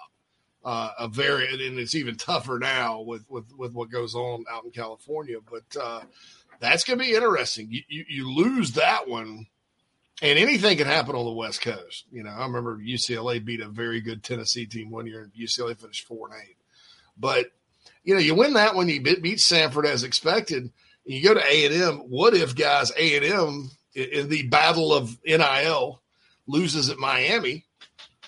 And they're they're reeling already and grumbling. And, and Auburn historically has done pretty well in College Station. I think I think they've only lost like one game out there. Mm-hmm. Uh, and then he so what if they're four zero with Georgia coming to town? And they could be. Uh, I think overall, big picture, Hugh Freeze needs to get to like where he got year one at Ole Miss, and that, I remember that year because they were terrible the year before. They, they got to the Birmingham six. Bowl and won it, and had thirty thousand in the stands there, and that facilitated. He needs he needs a year kind of like that, maybe a little better. Uh, but I, I, don't think they're the, going to be the most underhyped team. That wasn't that wasn't my pick. Oh, okay. Um, well, you you just spent five minutes talking about ours. So so who's yours? I I uh, underhyped. Uh, I'll have to go with Florida. No, that's um, interesting. Okay, and because I think I think whereas you know you say Auburn's going to be picked pretty low, I think that's more of a function of well, who do you pick above them? I mean, who do you pick below them? Because all these other programs are on pretty solid footing. Uh, and, and, and, you know, Auburn did finish good last year, I thought, but uh, I think Florida, and it's just because I think you're actually going to see people pick Florida last in the East, and, and over although I, behind behind Vandy, behind Vandy, really? Missouri, and everybody else. I, I don't, I, don't, I, I, think, I think. Well, gonna, think if, if that happens next week, you realize they're going to fire Napier before the season starts for the pick. they're not no, going to listen to that crap for five well, weeks. Well, here's the thing, though. A lot of they lost a lot of guys, right? And they've recruited well, and they hit the portal and all that. It's not just the quarterback situation that everybody points to with losing Anthony Richardson, who I don't think it was very good in, ter- terms of impacting wins and losses anyway. He helped them beat Utah, helped well, them kind of stay in it against Tennessee and Georgia, but you know, and then obviously they beat the Gamecocks. But I, I, their defense lost a lot of good players, and did they, you know, and in Gainesville, the word I've been getting is that they're they're internally while everybody's talking about the quarterback outside, internally they're worried about the defense again, and they weren't except for against Carolina, they weren't good on defense last year, so. Uh, I think every, I think, and I think people start. So I think they'll be picked last, and then what I think will happen is they will struggle kind of early, and you know, it, reality will sit in or whatever, and then because when you're building a program, uh, you can use that to you know a, a you know about the second half of the season, whether that's a quarterback change, whether that's playing more freshmen. Florida's going to kind of put it together. They always have speed. They always have athletes. They're always going to be dangerous. You know, they're not you know, they're not even in their worst years, they're not helpless. Uh, and so I think they'll be a dangerous team down the stretch and maybe even sneak into a bowl. Um, but but I think just the, the, the drama of Florida being picked way low in the East, which I think will happen, uh, will be a whole lot more negative than per, perhaps the end result uh, for the Gators in 2023. I, you know who their quarterback is, right? Graham Mertz. Uh huh. And and all right. So let me ask you this question. I'm not trying to. You, you, might be right. This isn't really an argument. I'm just I'm just wanting to pick the brilliant mind of my my dearest friend J.C. Shurburtt here. What do you think after their first six games that their record is going to be? Utah the on the road, McNeese, Tennessee, Charlotte, at Kentucky, and Vandy. Well, I think they'll beat Vandy. I, just. Uh, well, what, are they going to beat any of those other teams? they lost to Vandy last year. Uh, but, but wait, wait, they're going to beat Vandy, but they're but people think they're going to. But you think they're going to be picked to finish last? Yeah, but I mean, Vandy, I think can win some other games. I mean, people need to watch out for Vandy. They got a good quarterback. I mean, they can sneak I up. Agree. I mean, keep in mind they all Vandy also beat Kentucky last year, so like it wouldn't surprise me to see Vandy beat Kentucky and Missouri. Uh, I, I, I would say South Carolina, but I, I, I hope so. Them coming to Columbia, literally, I'm pulling for Vandy to do that. Yeah, to, to um, beat the Gamecocks. No, no, no, no, yeah. no, no, but, but no. I think Owen, well, you know, they could be Missouri two, two, two. They're two and, and two. And, and I'll say this about Kentucky and Florida: you can see it year to year when UK plays the Gators. Stoops is almost about to go on a run against them like he did Carolina because it's the same script every year, and Florida never, you know, reacts and, and, adjusts.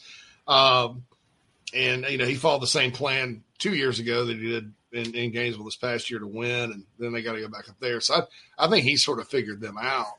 Um, so yeah, you could be sitting on 0 and 2 in the league, plus a loss to Utah, 2 and 3 with Vandy come down 3 and 3. Uh, and then they're at Carolina before the bye week. So 3 and 4, you'd hope. Um, and, then so, so then you got Georgia, you know, after a bye week. My my thing is they regroup. Some of the younger players that are very talented start to play more. They they they give Georgia a little bit of a because they gave Georgia a little bit of a game last year. They give Georgia a little more of a game. They come back, they beat Arkansas's butt in the swamp. They go to LSU and play them off their feet. They go to Missouri and beat the crap out of them, and then probably upset Florida State in the. And then that next year, when the Gamecocks don't have to play Florida anymore, they'll be good. but uh, talk, talk, and, I, will share a little scoop. Talking to someone inside the program yesterday, this staff, like when they look at the games this year, and, and obviously they're going to take one game at a time, but the broad sense is, you know, two they don't want to lose at all. Florida at home and at Missouri. They have to beat Missouri. So there's a little scoop there. But I, I think Florida will be somewhat underhyped in an unconventional way. Florida at home. You mean t- for South Carolina? no, no. What as far as important games are? oh, you're talking about you're talking about the game. You're talking about the Gamecocks. Oh, okay. Yeah, I yeah, thought yeah. you were talking about Florida. Gotcha. No, no. Okay. See, yeah, inter- no, in, inside the Gamecock got program, Yeah. that's Mm-hmm. that, they don't Well, really that's- circle games. Isn't but that if, if kinda there were two to circle, circle those. Fair enough. I'll, I'll be. I'm. I'm circling with you, Coach. I got. I hear you. right. Now shoot. All right. Cir- circle with me. Circle with me. That ball can- We are, uh, circle with me. Circle with me. Teed up by travelingcountryclub.com. The Plunder on Pawleys plays this weekend. If you learned about that from our show and you win, and you win $12,000, we get 20%, and we can't wait to uh, we can't wait to recover those funds. So, best of luck to you. If you just want to play golf, I'm a member of this club. It's an honor to be a member of this club. We're honored to be partners with Michael Manis and his team and what they do here in the Carolinas. TravelingCountryClub.com. If you're a golfer and you're not involved in this, I, I, I would venture a guess that you're, you're doing golf the wrong way. Get off your home course and go play. 45 courses to play between North and South Carolina. TravelingCountryClub.com. It is so, so worth it, man. And um, we really appreciate all of you who have joined over the last few months. Which quarterback will be talked about the most next week? Where will the Gamecocks be picked? And more, including two bonus questions these two gurus don't know about. Hang tight. Inside the Gamecocks, the show built by the Barndo Co. We'll be right back.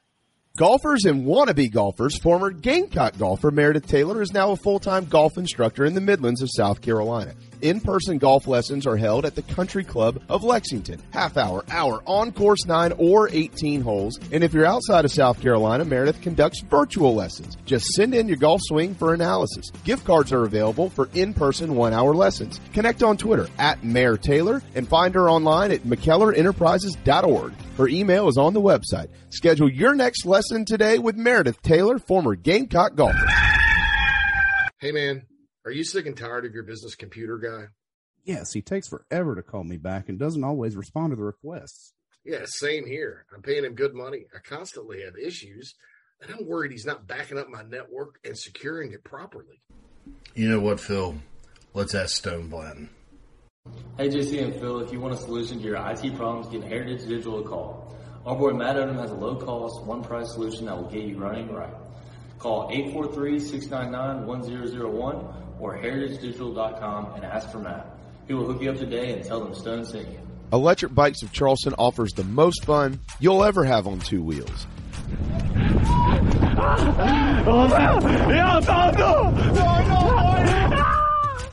Magnum, Velotric, Aventon bikes, and more. And they sell to consumers all across the state and offer outstanding warranties and service after the sale. Five levels of pedal assist plus a throttle help you handle the southern heat better, but still get great exercise. Bikes are available all ages and sizes. ElectricBikesCharleston.com or stop into their store in Mount Pleasant. Electric Bikes of Charleston, powering inside the Gamecocks, the show. Bikes are trusted! Electric bikes are trusted! Electric bikes are trusted! Electric bikes are trusted!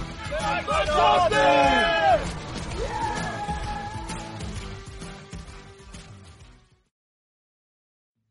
Thank That's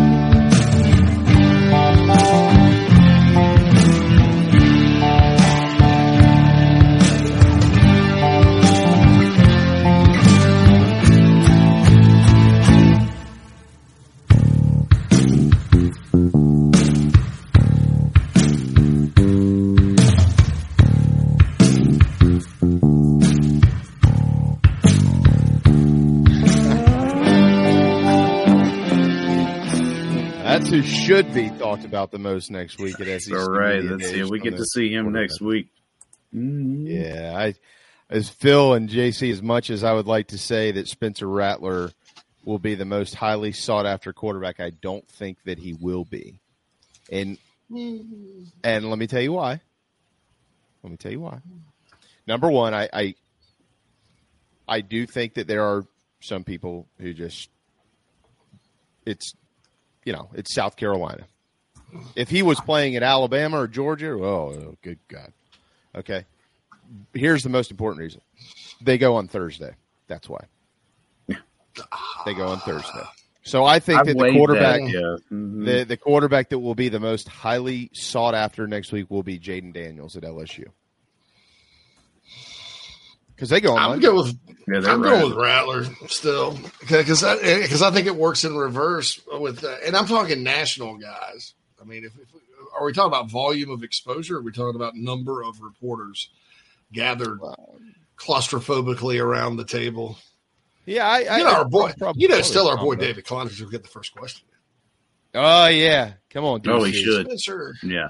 Spencer, Spence, thanks for doing this. Thanks for doing this. I, I love that guy. I haven't seen you since last David. week. Yeah, yeah D- DC's the best man. Long time no So see, man. you think it's Rattler, JC, and Phil? I think it's Rattler because I think the story of Rattler, if you if you're just if you're putting my especially about ranting about journalism, putting my former journalist hat on today, uh, uh, you know, and, and you've but most of these guys are how many transfers uh, quarterbacks are there coming to media days? Milton's a transfer, Daniels a transfer. None are as intriguing as the Spencer Rattler story. Um, yeah, so Will Rogers, KJ Jefferson are not transfers, but the other three are. Um, There's only five. Going now, do I think Rattler? I mean, I think the first, I think Jefferson and some of these other guys will be voted first, second team all SEC preseason. But the Rattler story is so intriguing because look, struggled, got benched at OU, came to Carolina, first ten games, great moments of flashes of brilliance, but overall, you know, if you think about South Carolina through those first eight or ten, that was kind of I hate to say on offense, Marshawn Lloyd's team. I mean, you know, uh, Lynn Lloyd got hurt, uh, and then Rattler goes off completely off, and we all know why. I mean, or a big reason why. And so you look at it, and you're like, well, here's a guy that probably after that Florida game, people had left for dead, and what a resurrection! And, and he played really well in the bowl game too, and made some plays. Um, and so, and here's a guy who people were talking about just a few years ago being the number one pick of the draft two years ago. So, to me, that's a hell of a story of a guy who's who's had a roller coaster ride, but who you know charted his path to redemption at the end of last year. Now, I agree with J, uh, JB. If he were at University of Florida, there'd probably be more attention, you know. But I, I do think I think Rattler, as far as a, he is a story. I mean, obviously Joe Milton finally being a, a, an entrenched starter with high expectations is a story in and of itself. But you know, and Rogers and they all have stories, but I, I think Rattler is the most intriguing one just because uh, of the roller coaster that that he's uh, he's been on. I, I agree with JC here. I think even though it is later in the week, and I did consider that, but I think you kind of have that working in your favor too, because you know now you you put together, you get to ask him a few questions that you can conform. You know, you can you can write this narrative that will get you a nice long article for Friday. Yeah, about that, about, about that time, you're you're out of things to write about. Yeah, you know, there's so yeah, like, you oh, only got yeah, what are you going to know? say? Yeah. And then the other side of it is you got the addition of Oklahoma and Texas coming into the league. So now you Mm-hmm. get to talk about Oklahoma with him in a legitimate fashion on two fronts where you also were denied the ability to do so last year to talk to him at all uh, in this kind of setting. So I just think that kind of plays up to where he's going to be an extremely highly sought after player.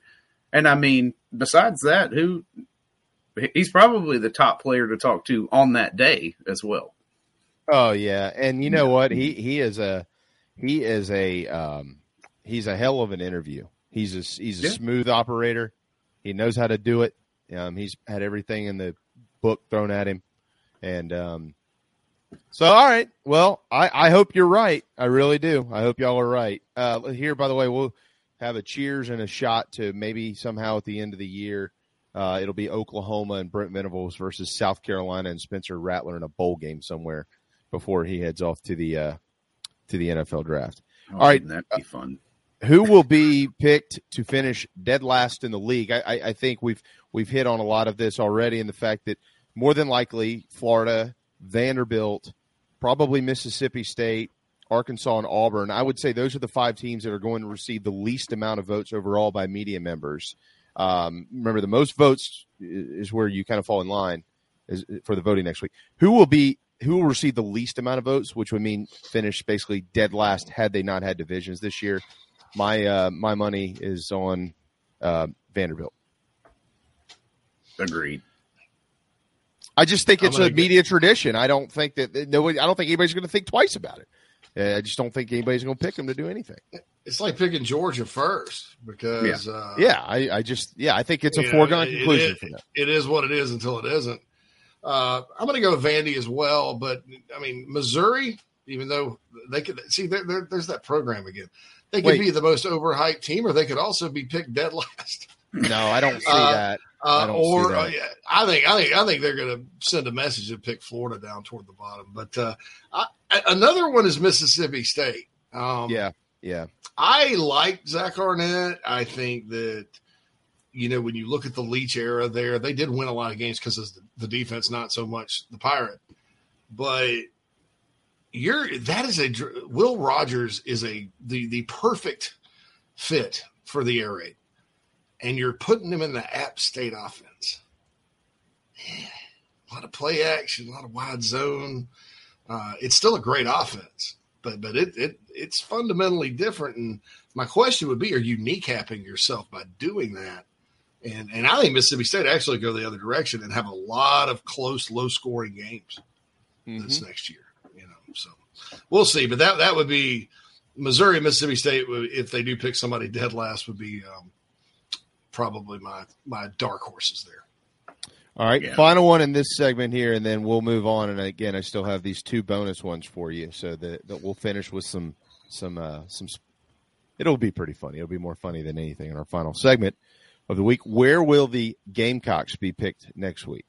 Uh, by the way, I'll, I'll just answer this one first. I actually think South Carolina will be picked fourth in the East. I think the trend is uh, people think they'll be, end up being third. I, I don't think that they'll receive enough credit by the media. I think that they'll be fourth in the East.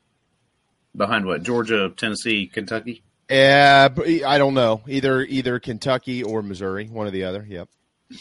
You're bullish on Missouri. I, I think I'm I'm not. I'm not. I'm not. This is Well, I not know you're not. yeah, we agreed with their overhype. you're- yeah, yeah. yeah, no, no. The, I'm sorry. The media, yeah, I, Yeah. or the, what the Mizzou- what the media's opinion of Mizzou is. I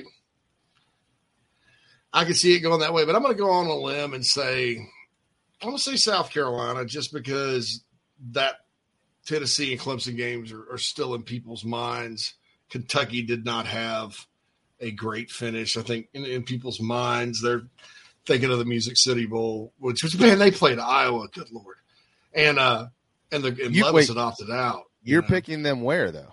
South Carolina. Kentucky or South? I'm, I'm gonna say I'm, I'm I'm gonna say that they pick South Carolina third. If I were personally voting, I would pick South Carolina third. Um, but uh, what I, think th- I think the media, because uh, everything's fresh in their mind from the end of last year, uh, I think they'll pick uh, pick the Gamecocks over the Wildcats. Could be wrong. Could be wrong. Yeah, this is the one where I had to like read the question. It was like and like take out where would I pick South Carolina to be? Because I agree with JC. I would pick South Carolina to be third. I would too. I think the media down there will pick fourth. So I, you know, yeah, I, agree with both in principle. But I think the media are going to show love to Kentucky. Uh, I think you got the the Leary factor. The they're gonna they're gonna pound the fact that it appears as if South Carolina has zero run game Yeah. and use that to bump them down a peg behind Kentucky. No, they're they're, they're going to focus on the transfers too, Phil. Yeah, that's because true. I've I've Yeah, already yeah. seen Mhm. this. It's from another website. It's it's something that competes with twenty four seven, and and that's all the guy talked about. No mention of the ones that came in. Yeah, just the fact that Jaheim Bell and Marshawn Lloyd and Jordan Burch were gone and they're depleted because those three guys are out the door. Yeah, and I think I mean that's the roster narrative that was heading into this off season with South Carolina, and let's face it, I mean with some of the quality of work that we see come out of some of these air quote credentialed sites is nothing more than you know headlines and clickbait. So that's why I think you're gonna you know they're gonna fall into a putting Kentucky ahead of South Carolina. Yeah, and I think too, JC, and, and we'll give you, you got a couple of minutes, and then we got to get to break again, and we'll uh, we'll re- we'll get to the rest of this when we get back. But I think too, um, the national narrative still on Spencer Rattler is unbelievably talented. Just still don't ever know what you're going to get. I don't think anybody, based on their pick next week, is going to be picking that uh, as a um, uh, as a representative of the job that Shane Beamer has done at Carolina or the job that he will do this year. I, I think that they're going to be picking that based on what they think the roster is. And then also the Dow. See, nobody else has spent more time than we have. Not, not just us three collectively. I mean, even like Gamecock Central, the guys who've been focused on this, the Dowell Loggains situation for the last, n- nobody else is focused on that. Nobody has spent any time on it. He is a quote unquote failed NFL offensive coordinator in the minds of the national media. And when those guys arrive next week, they have not done the research or been involved in it as we have, outside of a couple guys like Josh Pate and, and Brad Crawford and others. And so I think because of that, and because of so many uncertainties, they're going to look at this and say, I just, you know what, Carolina might have a fine year at seven and five, but that's still going to put them fourth. So there you go. Fair. Pretty much. Oh, wow. I wasn't planning on that, Phil. Okay. It is. Fair Uh, enough. Fair What- Wait a second. I can see your point. Yeah. But that was one where I really dou- had to struggle. It was like, where would I put them? Where would they put them? Where, you know, it's like you got to try to gauge the room there. But yeah, Qu- hey, Qu- Quantrell mentions our favorite podcast, the Cover Three podcast. Probably not my favorite, by the way. Uh, they, they talk like Jordan Burch and Gilbert Edmond were all conference players. Well, there's the Florida State factor with one of those guys. Yeah. Is Danny Cadell still on that podcast? They're probably a Florida State factor with two. So obviously they think Gilbert Edmonds really, really good. And I, and I think he, will- he will be. He'll be just fine. And then Burch was the five star. But if you look at production, I'm going to go out on a limb and say as long as Strachan is healthy, Strachan and Jasis Jeer or whoever else, dot, dot, dot, South Carolina's going to be better at edge this year than they were last year. More productive, better. more productive. Yeah. No. I mean, you know, and, and I would have said, I think Burch and Edmond would have taken a step had they stayed. It's unfortunate they left. But I, if, if right now you ask me who to, I would take the kid from Syracuse and Strachan over Burch and Edmond. Call me crazy. Let's. Uh, uh, I'll throw it right back at you. Fair enough. There you go. Fair. All right. Final break of the oh. week. We are built by the Barndo Co. When we return, will any major news break next week? What's the topic of the week? And two bonus questions for these boneheads here on Inside the Gamecocks, the show live from the Signarama Studios. Hey Gamecock fans, it's Evan Stone from Gamecock Baseball. A couple of painters paint the show garnet and black every day and get the job done right at a fair cost. Go to letmepaintsomething.com for information and an estimate. Go Cox. You heard Evan Stone, Gamecock fans, 10% off for military repeat customers or mention the show.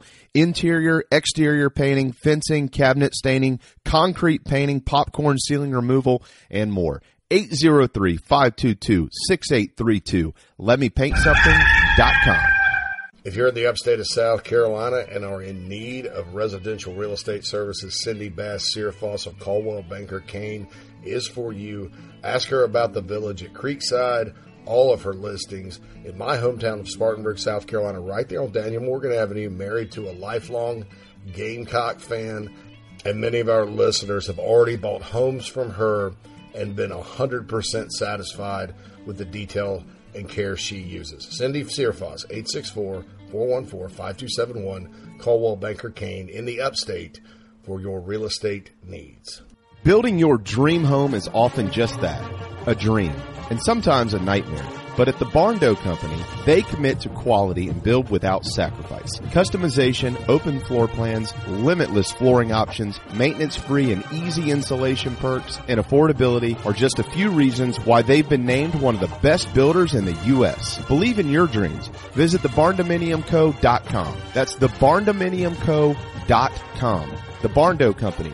Gamecock owned, Gamecock operated.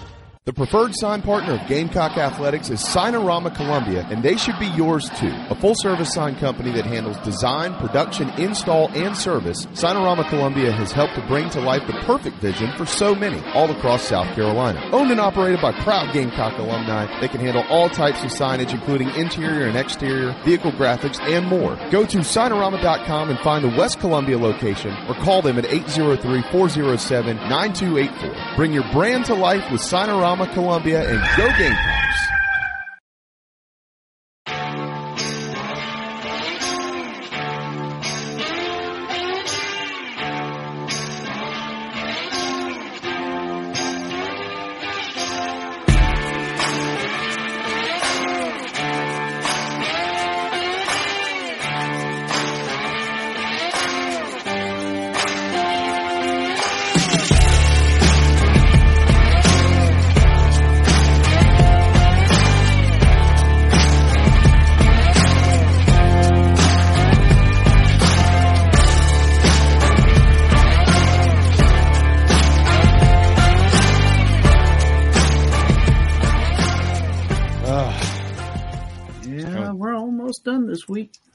Yeah, almost done. This, that, and the other.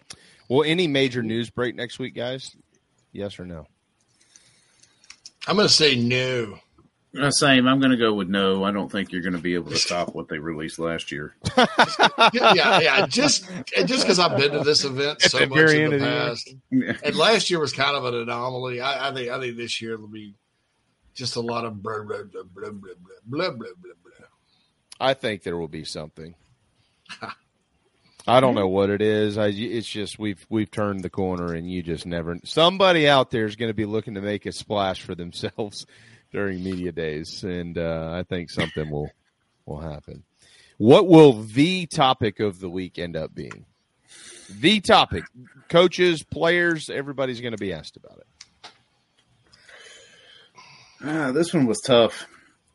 Mm-hmm. Well, I I don't was know- just yeah. I was like, I don't know if there's going to be like an overarching kind of theme there, which I don't think your answer was. Now that I was looking at it, I was like, I don't think that's necessarily going to be something that comes up every single day. Um, I think NIL will. I think it'll be talked about a lot. You know, I, I- think it's gambling. I really do. I, I think with what's uh, the the Alabama baseball stuff, and there's a couple of other sneaky stories out there that are probably going to get more traction as the season gets closer. I think that a lot of these coaches will be asked about, uh, and state laws, of course, have opened up gambling. I, I think a lot of these coaches will be asked about this, um, and um, I'm sure they're going to be preparing with their SIDs going into it.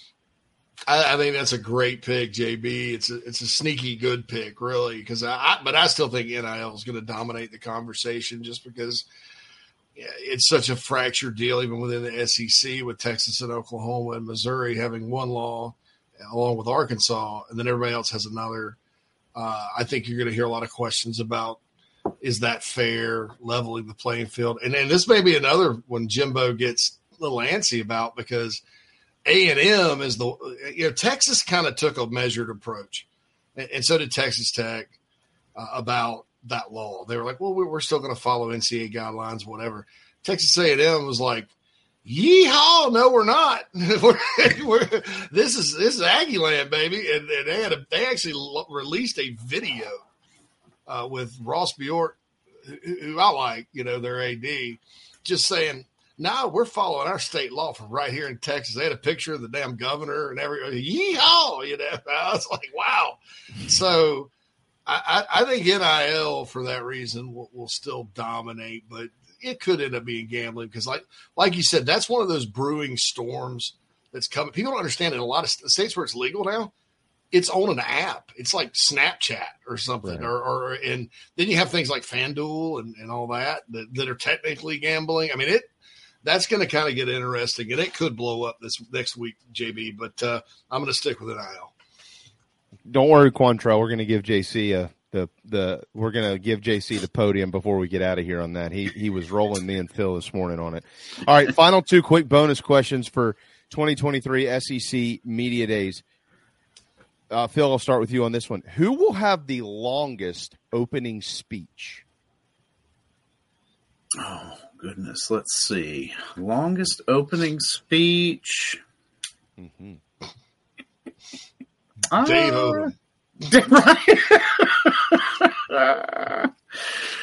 I'm gonna say, oh, is it, oh, the, you know, who likes to hear themselves talk the most? So uh. I don't know. I'm gonna go with Jimbo. Jimbo. I think he's gonna try to. He's gonna try to get ahead of the questions that are gonna get asked of him. He's gonna ramble, and it's not gonna go well.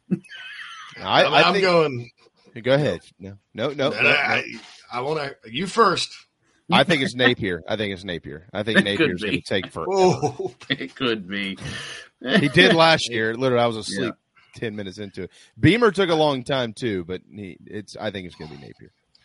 I think strategically, and this is the difference. People, you want to know the difference between Kirby Smart and Will Muschamp, besides height and hair, which Muschamp has a beautiful mane as well. Don't get me wrong.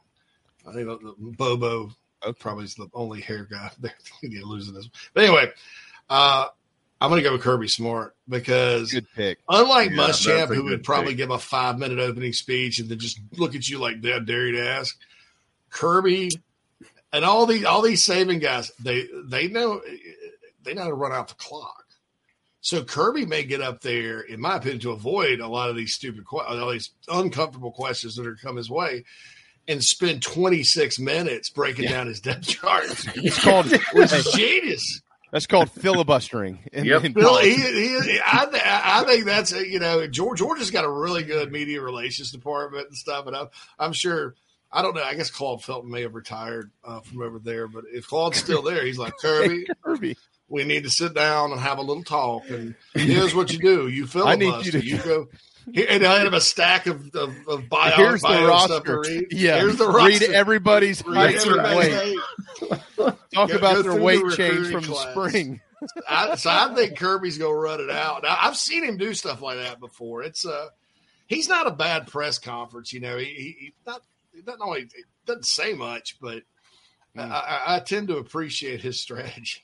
All right, here's here's the final one. As opposed to the longest, who will have the shortest opening speech at SEC Media Days? You can start, JC. Go ahead. I want to go with Brian Kelly. I agree. Yeah, same. all right, we all agree on that. Brian all right, Kelly, let's yeah. go. Yep. Okay. Let's, let's, yeah, I, I think Brian, Brian Kelly's all business, man. I, I, I you know, I, I got a lot of people are like Brian Kelly haters, especially up here. They hate, they hate him, but uh, I love him because he's a guy that paid his dues, man. He, he coached D two ball for ten years, won championships. Sure, I mentioned it before: Central Michigan, Cincinnati, Notre Dame. He deserves all he deserves to win a national championship. You know, and people disagree because of his personality, but I, I think that's just a guy that works his damn butt off and, and, and is a dang good ball coach. So he ain't got time to give a big flowery opening speech. He's got to go coach ball. Yeah, and in the absence of Mike Leach, yeah, yeah, yeah I think he will. Who would have been the easiest answer? Well, Mike Leach just rolls up there. Like, yep. Well, all right, what you Well, got? What did he, what he say last Any year? He said, questions? I don't have a. I don't have anything to say. I have no opening statement. So who has a question? Okay, all That's right. good. All right. All With right, all of that said, uh, the breaking news that came out yesterday it is huge news for the ACC. We'll let JC entertain you as we uh, head off into the sunset. But um, no, they won't be on Jefferson Pilot Sports. the ACC has elected to go with the CW. So hats off to them. All right, so there's going to be a welcome home banner at Clemson. Oh God. late late in November. Y'all just get ready for it. Except it's going to have Lorelai and Rory Gilmore on it. It's going to say Gilmore Fat Girls Christmas Reunion. You know, I said this. The ACCs on Twitter is the ACCs hashtag the ACC hashtag DCW hashtag it's supernatural. Care, careful, uh, Shadow of Mom's Basement is going to come after us now. He well, I tell you what, my, my fiance, my ex-wife, and a lot of other women too, will too, because they love those shows. I've been subjected to those shows for uh, every for 23 years, and I actually was disappointed. I, I would call me crazy. I was actually disappointed when Gilmore Girls went off the air. I just started getting into it after a year. so, are they going to be? Are they going to be showing like Jerry Springer reruns at halftime, or what are they doing here? Yeah, And how are they I going mean, to this is like. I still I- have I- some I- interesting weather delay games. You know, I mean, shows. Oh my god! Yeah. What, what, if, what if what if what if Pat Summerall had not died and just retired, and he was all of a sudden the ACC broadcaster for the CW? Is like tonight on Jerry Springer Live, coming up right after. Yeah, like he used to like he used to be like tonight on sixty Right after- minutes. Right after Classic Phillips, episode you Miami. might remember It's a from Gilmore Girls 1998. I mean, so, they sold this uh, to Dabo by telling him every time Clemson would play, they would follow it with an episode of Andy Griffith Show. Come on. nah, but look, it, so uh, you know, it's I can just hear the conversation now, like the, the Jim Phillips, the SEC, ACCAD, uh, he's like, the assistant comes in there, he's like, "Sir, sir, the, the Big Ten and SEC are lapping us in, in, in TV revenue. Should we should we call up Jeff Bezos and take his trillion dollar offer to buy every member institution outright?" No, I No. No. we're going Yeah, back to what- the future, baby. I got a better And it's like uh, we're going to get on U- old old school UHF TV. I said that network with the frog. No, that's the WB. It no longer exists. We're going with the CW. And then so we're talking about this all day. Phil sends a picture of the, the dancing frog from the WB, and it's moving in such a way where you could like put on a GIF C L E M. Oh, that's funny. I didn't even think about that. Did you see that at Death Valley or Memorial Stadium when, when they scored? The WB Ugh. frog comes up there with the little uh, cane and top hat. And it's like C L E M. So anyway, I- look, that has to be bringing in at least hundreds of thousands of dollars. Dude, I I, I just want to know. million. I just want to know, like, when the guy who had to issue the press release for the league had this forwarded to his email. Hey, go ahead and put this out. The deal is done. If he was like, "Oh crap, we're gonna get hammered for this," like, I, I really have to send this to every major news outlet in America. You gotta be kidding me. He's probably where's the dancing frog? Dude, they're That's the WB. I can't even have that. Can't even have that. But is going to think Nah, they're being I- spammed by the ACC. what does it? Yeah, and yeah, we'll that's talk about where he's like having to check. He's like he sent four emails to double check the veracity of that one. yeah. I, I, I Can I, get- can I speak to your boss, please? How about his boss? Where's he? this can't. Be So will Hey, we somebody better be wake him up. careful. It's gonna And get me up someone the, uh, while I'm waiting. You know, you me next thing you you're, That's awesome. and we're going to be competing in the same though. space with, uh, you know, the thousand pound sisters or whatever who are going to start a football Yeah, podcast you- after this. Hey man, we're stuck in this TV deal till 2036. What do you think can get us through till then? Oh, I've got an idea. for the next 13 years, we should throw some games between Andy Griffith and Jerry Springer on the freaking CW. That's a Brilliant. brilliant, idea, Chief. Brilliant, Brilliant idea, You did Smythe. That's great, Smythe. Good thinking. Somebody the SEC said- won't know what hit them. Right. Welcome Somebody to the said Sports Tom Sports Smith. halftime show. What does it say about ESPN though? Because this tells me the ACC was like, "Hey, we need some more money," and, and ESPN was like, "We're all out of money. Sorry." Yeah. Yep. Because because ESPN's allowing this to happen too. I mean, Yeah, I don't think they care know. about this. they're like the CW. yeah. Wait, you're going what? Oh, oh, that's fine. Yeah. Next, we're gonna have have games on uh, Dis- Discovery. Cartoon Network. Thank you for Cartoon Discovery on Network. HBO. Pat Summerall tonight on the tonight on the Flintstones. Coming up after Ren, coming up tonight on the Cartoon Network around nine o'clock after Ren and Stimpy. It's Boston College Right. hosting in It'll be, it'll be Boston College Pitt after Ren and Boston College Pitt, followed by a rousing episode of Bob's Burgers. Good night, everyone from Blacksburg, Virginia. Bob's Burgers is next. Yeah.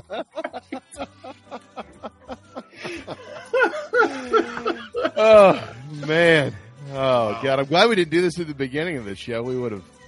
No, it would have derailed the whole we damn would've- thing. we would've those really gotten- questions we would have Yeah. never gotten to, would have never let this go. But no, I, it was really fun today, guys. Really fun. yeah, it was a Great, great stuff episode. as always. Looking forward to next week. Inside the Gamecocks, the show will have plenty of coverage from Nashville for SEC Media Days. And we absolutely can't wait for that. Thanks to all of our guests this week. And most importantly, always thanks to all of you. A major announcement is coming soon from us. Soon. Hoping as soon as possible. We're We'll let you know when it gets here, but stay on your toes and tell your friends for JC and Phil. We're built by the Barndo Co and live as always from the Signarama Studios. We'll see you on Monday at 11 for SEC Media Days right here on Inside the Gamecocks, the show.